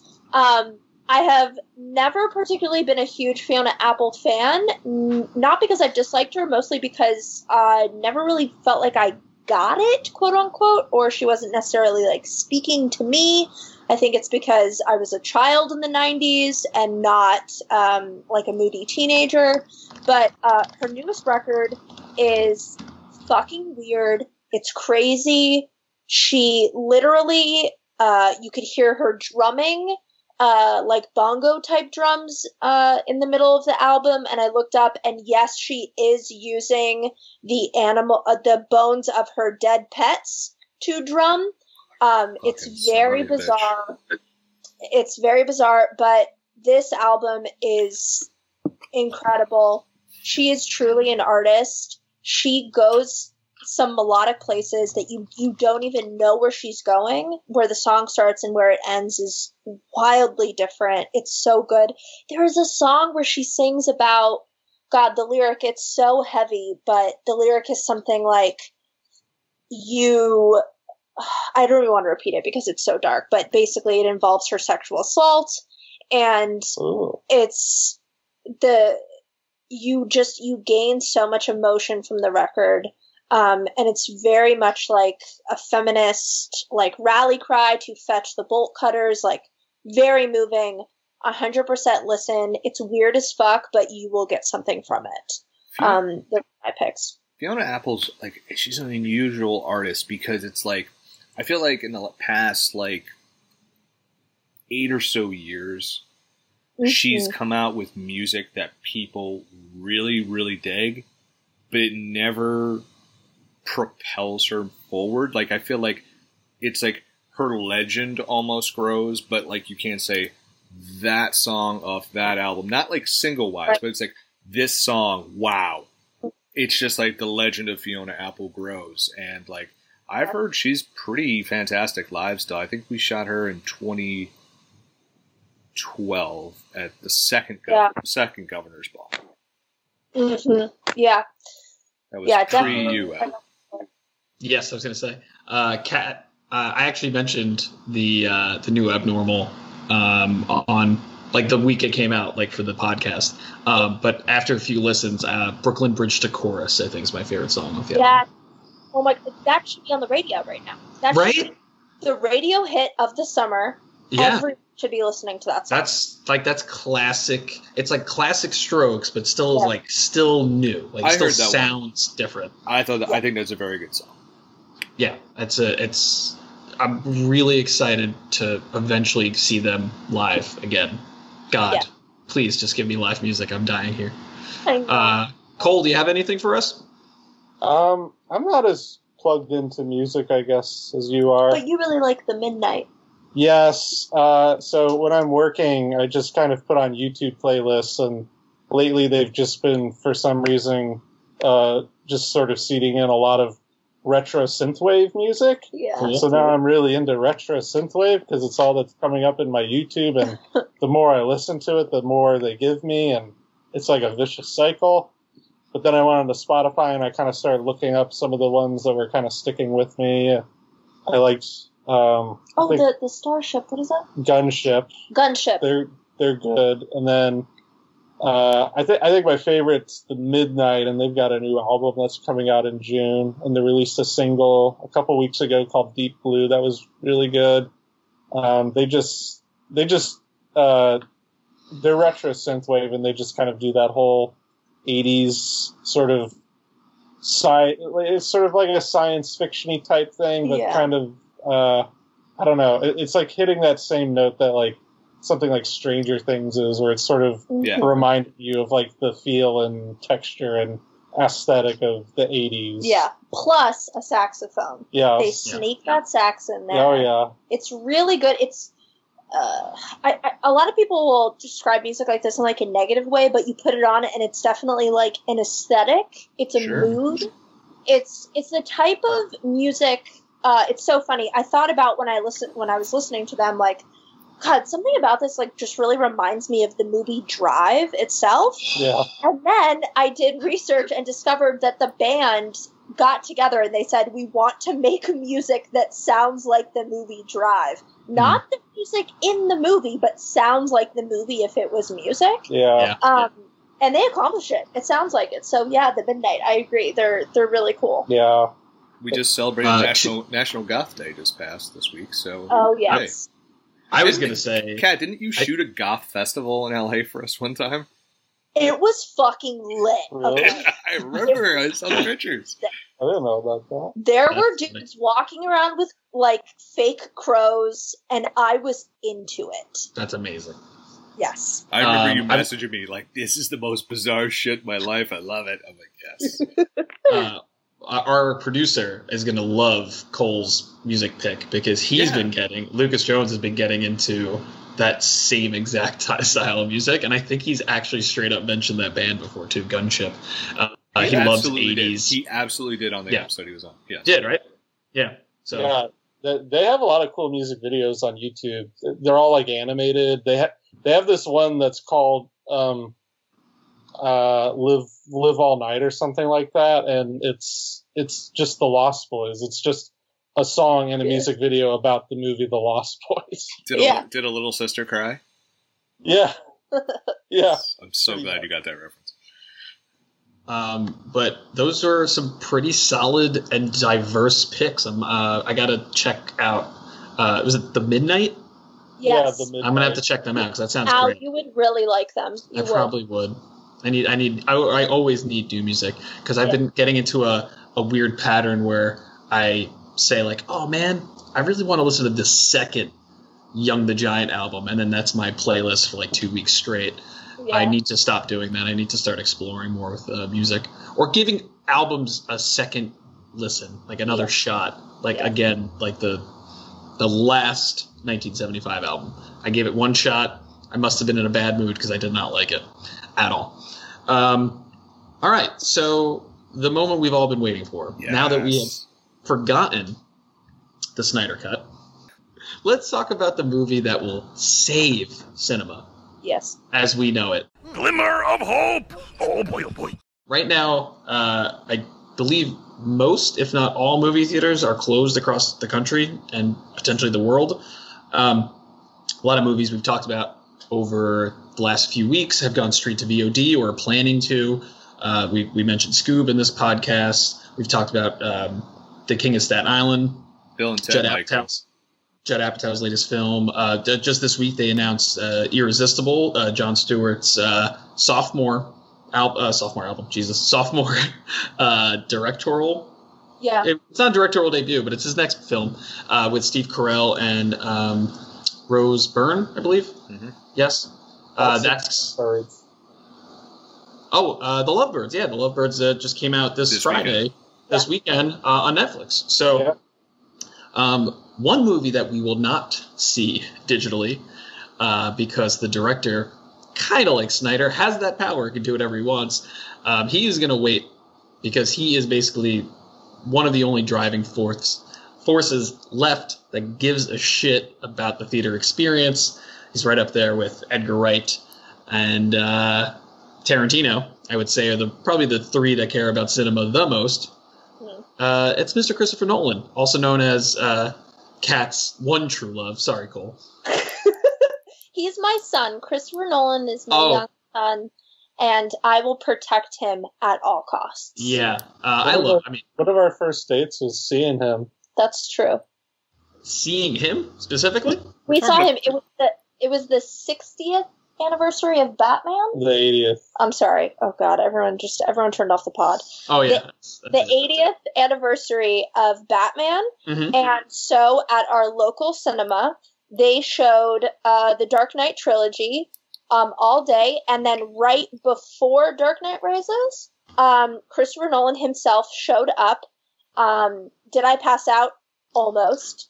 Um, I he was wonderful, and he he was ethereal. He floated in. Yes, he was wearing a waistcoat. He's, a, he's an enormous man. He's very He's tall. like he's like Paul Bunyan. we loved him.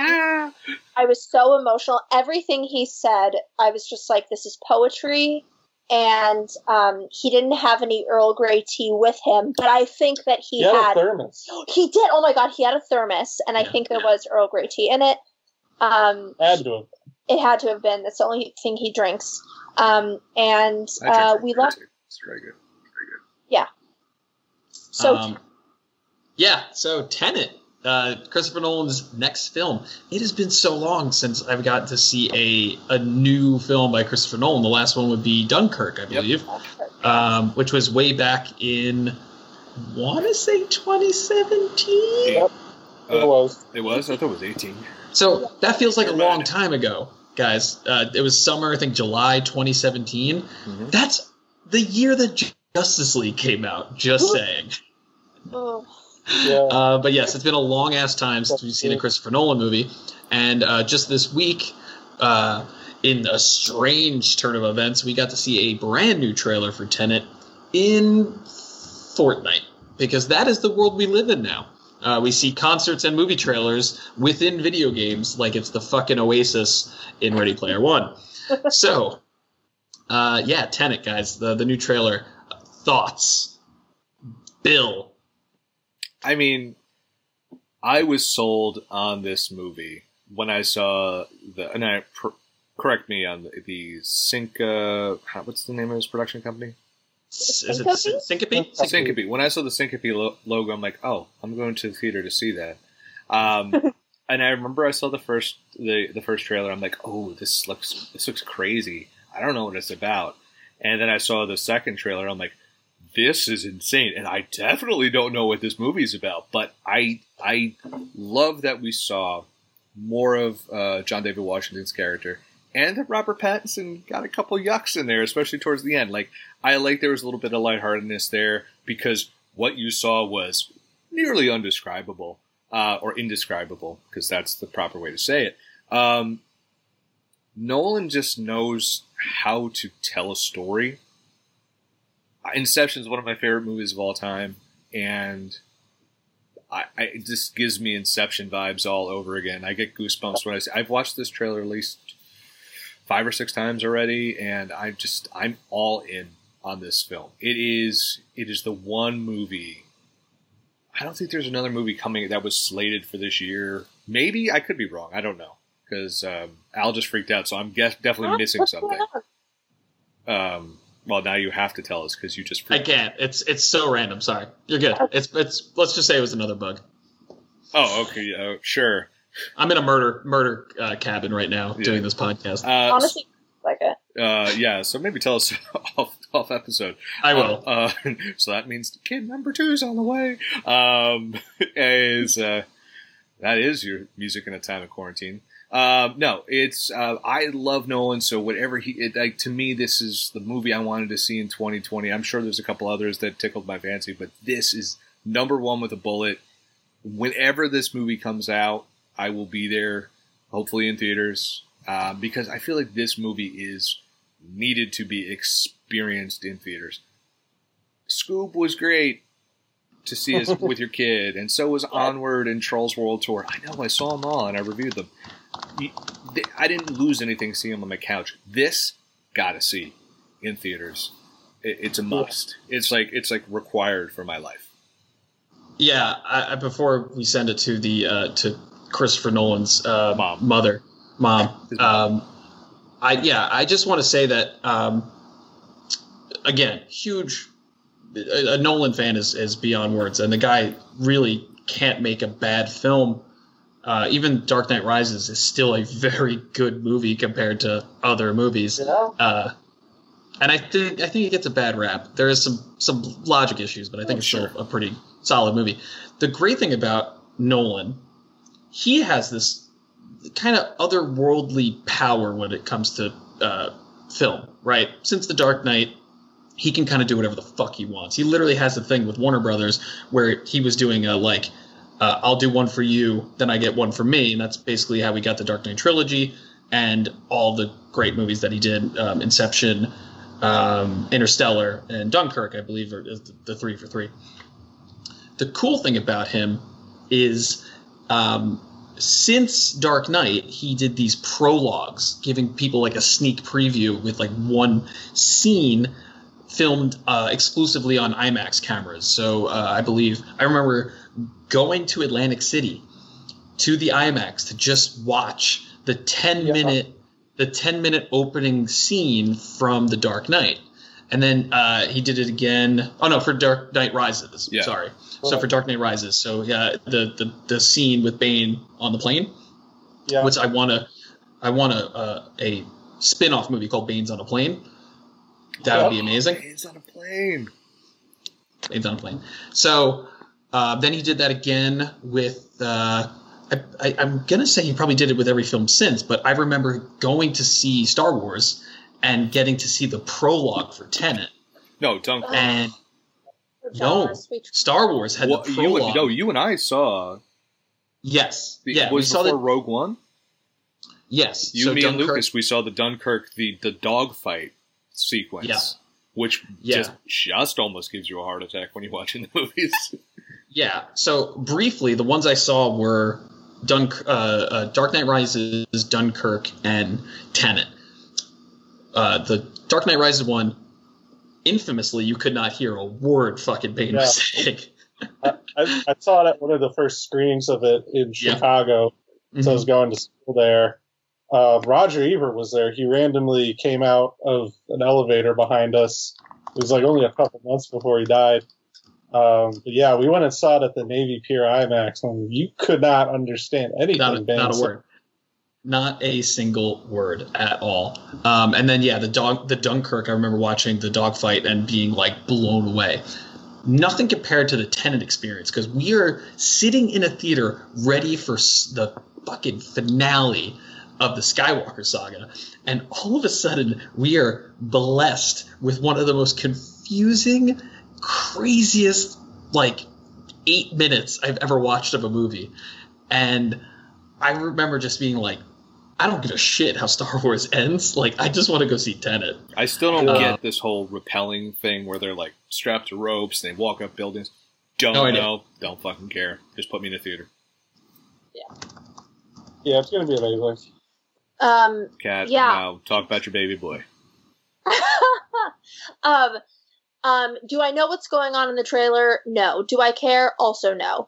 Like, I, I've said this before. I know, Al, we've talked about this extensively. Like, I don't like movie trailers. I don't think movie trailers should exist. They give away too much information. I love Okay.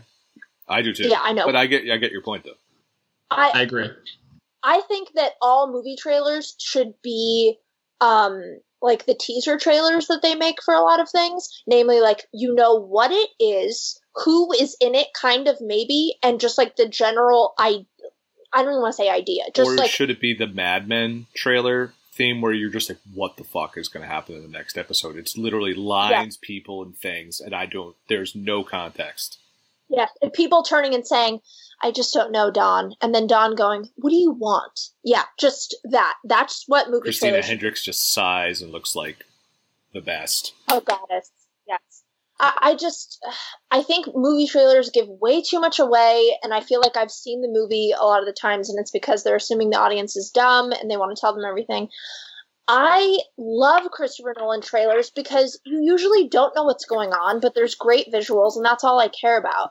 And while watching this trailer, I definitely got a lot of uh, Inception vibes. It, it very much feels like Inception meets uh, Minority Report, um, which I think is that. very interesting.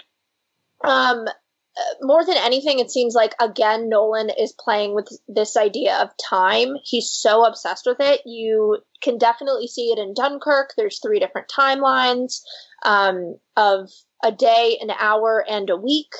And obviously, um, Inception was all obsessed with time. Interstellar was obsessed with time, time travel, and uh, time elongating. He's really obsessed with it. Um, also got like memento vibes. Things are going backwards. Like, it's going to be amazing. I remember literally like the day it was announced.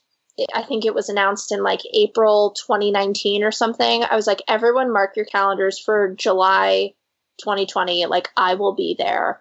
Um, I I'm willing to wait to see this in theaters because I think that all Nolan movies need to be seen in theaters.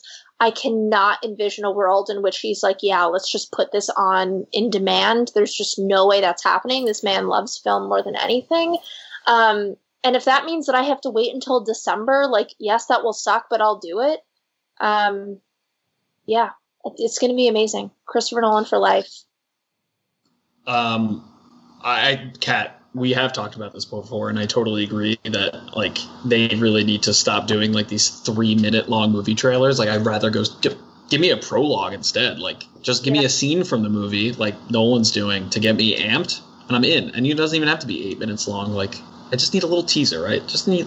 I, I, honestly, if I avoid trailers, I probably will like the movie more because I'm more surprised. The biggest one for me was I avoided every trailer for District Nine, and it's one of my favorite movies. I I love love, that movie. It's such a good movie. But I do, Um, here's here I'll pose this question to you guys real quick. We this is the longest podcast we've ever done, but so worth it. Um, if you if there had only been one trailer for Tenet, and that was the first one we ever saw, and we never saw another trailer, would that impact movie going audiences one iota? You think? I um. I no, I mean know. like they'll show it more, like they'll keep showing Right. it, but it's like that's the Right, only one we're gonna get. I'd be fine with it. I, I, I would be 100% fine. And I think that Christopher Nolan is a big enough name that, like, I, I remember thinking about this when um, Once Upon a Time in Hollywood came out uh, last summer. God, that Yes. was last summer. That's exactly the movie. I was like, "There's another movie I'm thinking of," Yes. and that's it. Th- there, there is like, there was a week where people are saying, like, oh, I'm going to see the new Tarantino movie. People say that, like, with, oh, I'm going to see the new Christopher Nolan movie. Almost no one really says that about other directors I could think of that are, like, well known. Like, Scorsese, people maybe. might- yes, Scorsese. That's a good example. That's about it. Um, people would say, like, I'm seeing the new Scorsese. I'm seeing. So, to answer your question, if they had just had, like, the one teaser trailer, it would have been fine. It would have been Yeah. fine. I understand why they don't, but I think that because I think they needed to remind people in this one. It's like, oh, this is also the guy who did Batman, who did The Dark Yeah. Knight. So there's nothing funnier to me than in the trailer when they're like, the director behind the Dark Knight trilogy. It's like, thank you for reminding us. It, it Um, had like a crazy one though. It was like from the revolutionary that uh, that like redefined cinema with the Dark Knight. Good. trilogy. It's true. It's true. not gonna argue I it. allow, I'll allow it. That's better than. I he did. I mean, he changed the. Uh, oh, I said it before. Like, there's more Oscar nominations for Best Picture because of The Dark Yes. Knight. And Yeah. Yeah. And if you want to hear um, a bunch of people talk about that more spe- specifically, you can listen to the podcast I was on um, with our former TV editor and uh, film editor, where we talk about the 2008 Oscars. Everyone catch that. Um, but yes, Is that is that the one where the reader just swept everything? the reader did not sweep everything, but I know it's some nonsense that that movie was nominated above fucking The Dark Knight. It's You can so hear us stupid. about like what the fuck is the reader. I think that was a phrase that we repeated a few times. Uh, I saw that. good It is movie. strange. I, I don't agree. It's it's weird. It's a movie that wants you to sympathize with the Nazis. It's Yes. bizarre. Was that It's the bizarre. same year The Wrestler came out? Uh yes. Yeah. Yes it was. Robbed of so many Oscars. No, Yeah, I yes, and Sean Penn won for Milk instead of Mickey Rourke. uh, yes, I remember we did talk about. Baloney. Um, but yeah, that is that is our longest podcast of all time. It is, but it was worth it to talk about Tenet. Oh God, we should have just made the whole podcast about Tenet. That's We could have. We could have just had a Nolan cast. Ooh, we still can. I mean, We'll come back for You know. episode twenty. Into a well, podcast. no. I mean, it doesn't have to be a socially distanced podcast. Bill, you, you did tease, I think, at one point, uh, the Pop Break uh, Pop Record podcast Radio universe. Network. Yeah, that might that might be a thing. Uh, it- Kat- it's go- it's gonna be, and I have to talk to you about that at a different time when we're not both insanely busy. Um, but yeah, that's it for this week on the podcast. Not that I'm the host, but I'll wrap it up. Oh, Um, let, let wrap it up. I am the host, and I surprisingly have not had a drink at all. Just a, a cup of coffee and a few near-death experiences uh, from a few different creatures that are living in this basement.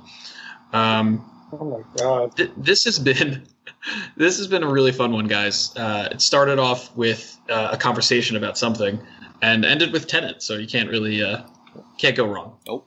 Uh, I'd like to thank our two guests, Kat and Cole. Cole, join us anytime. Honestly, it's great, Yeah, great having you.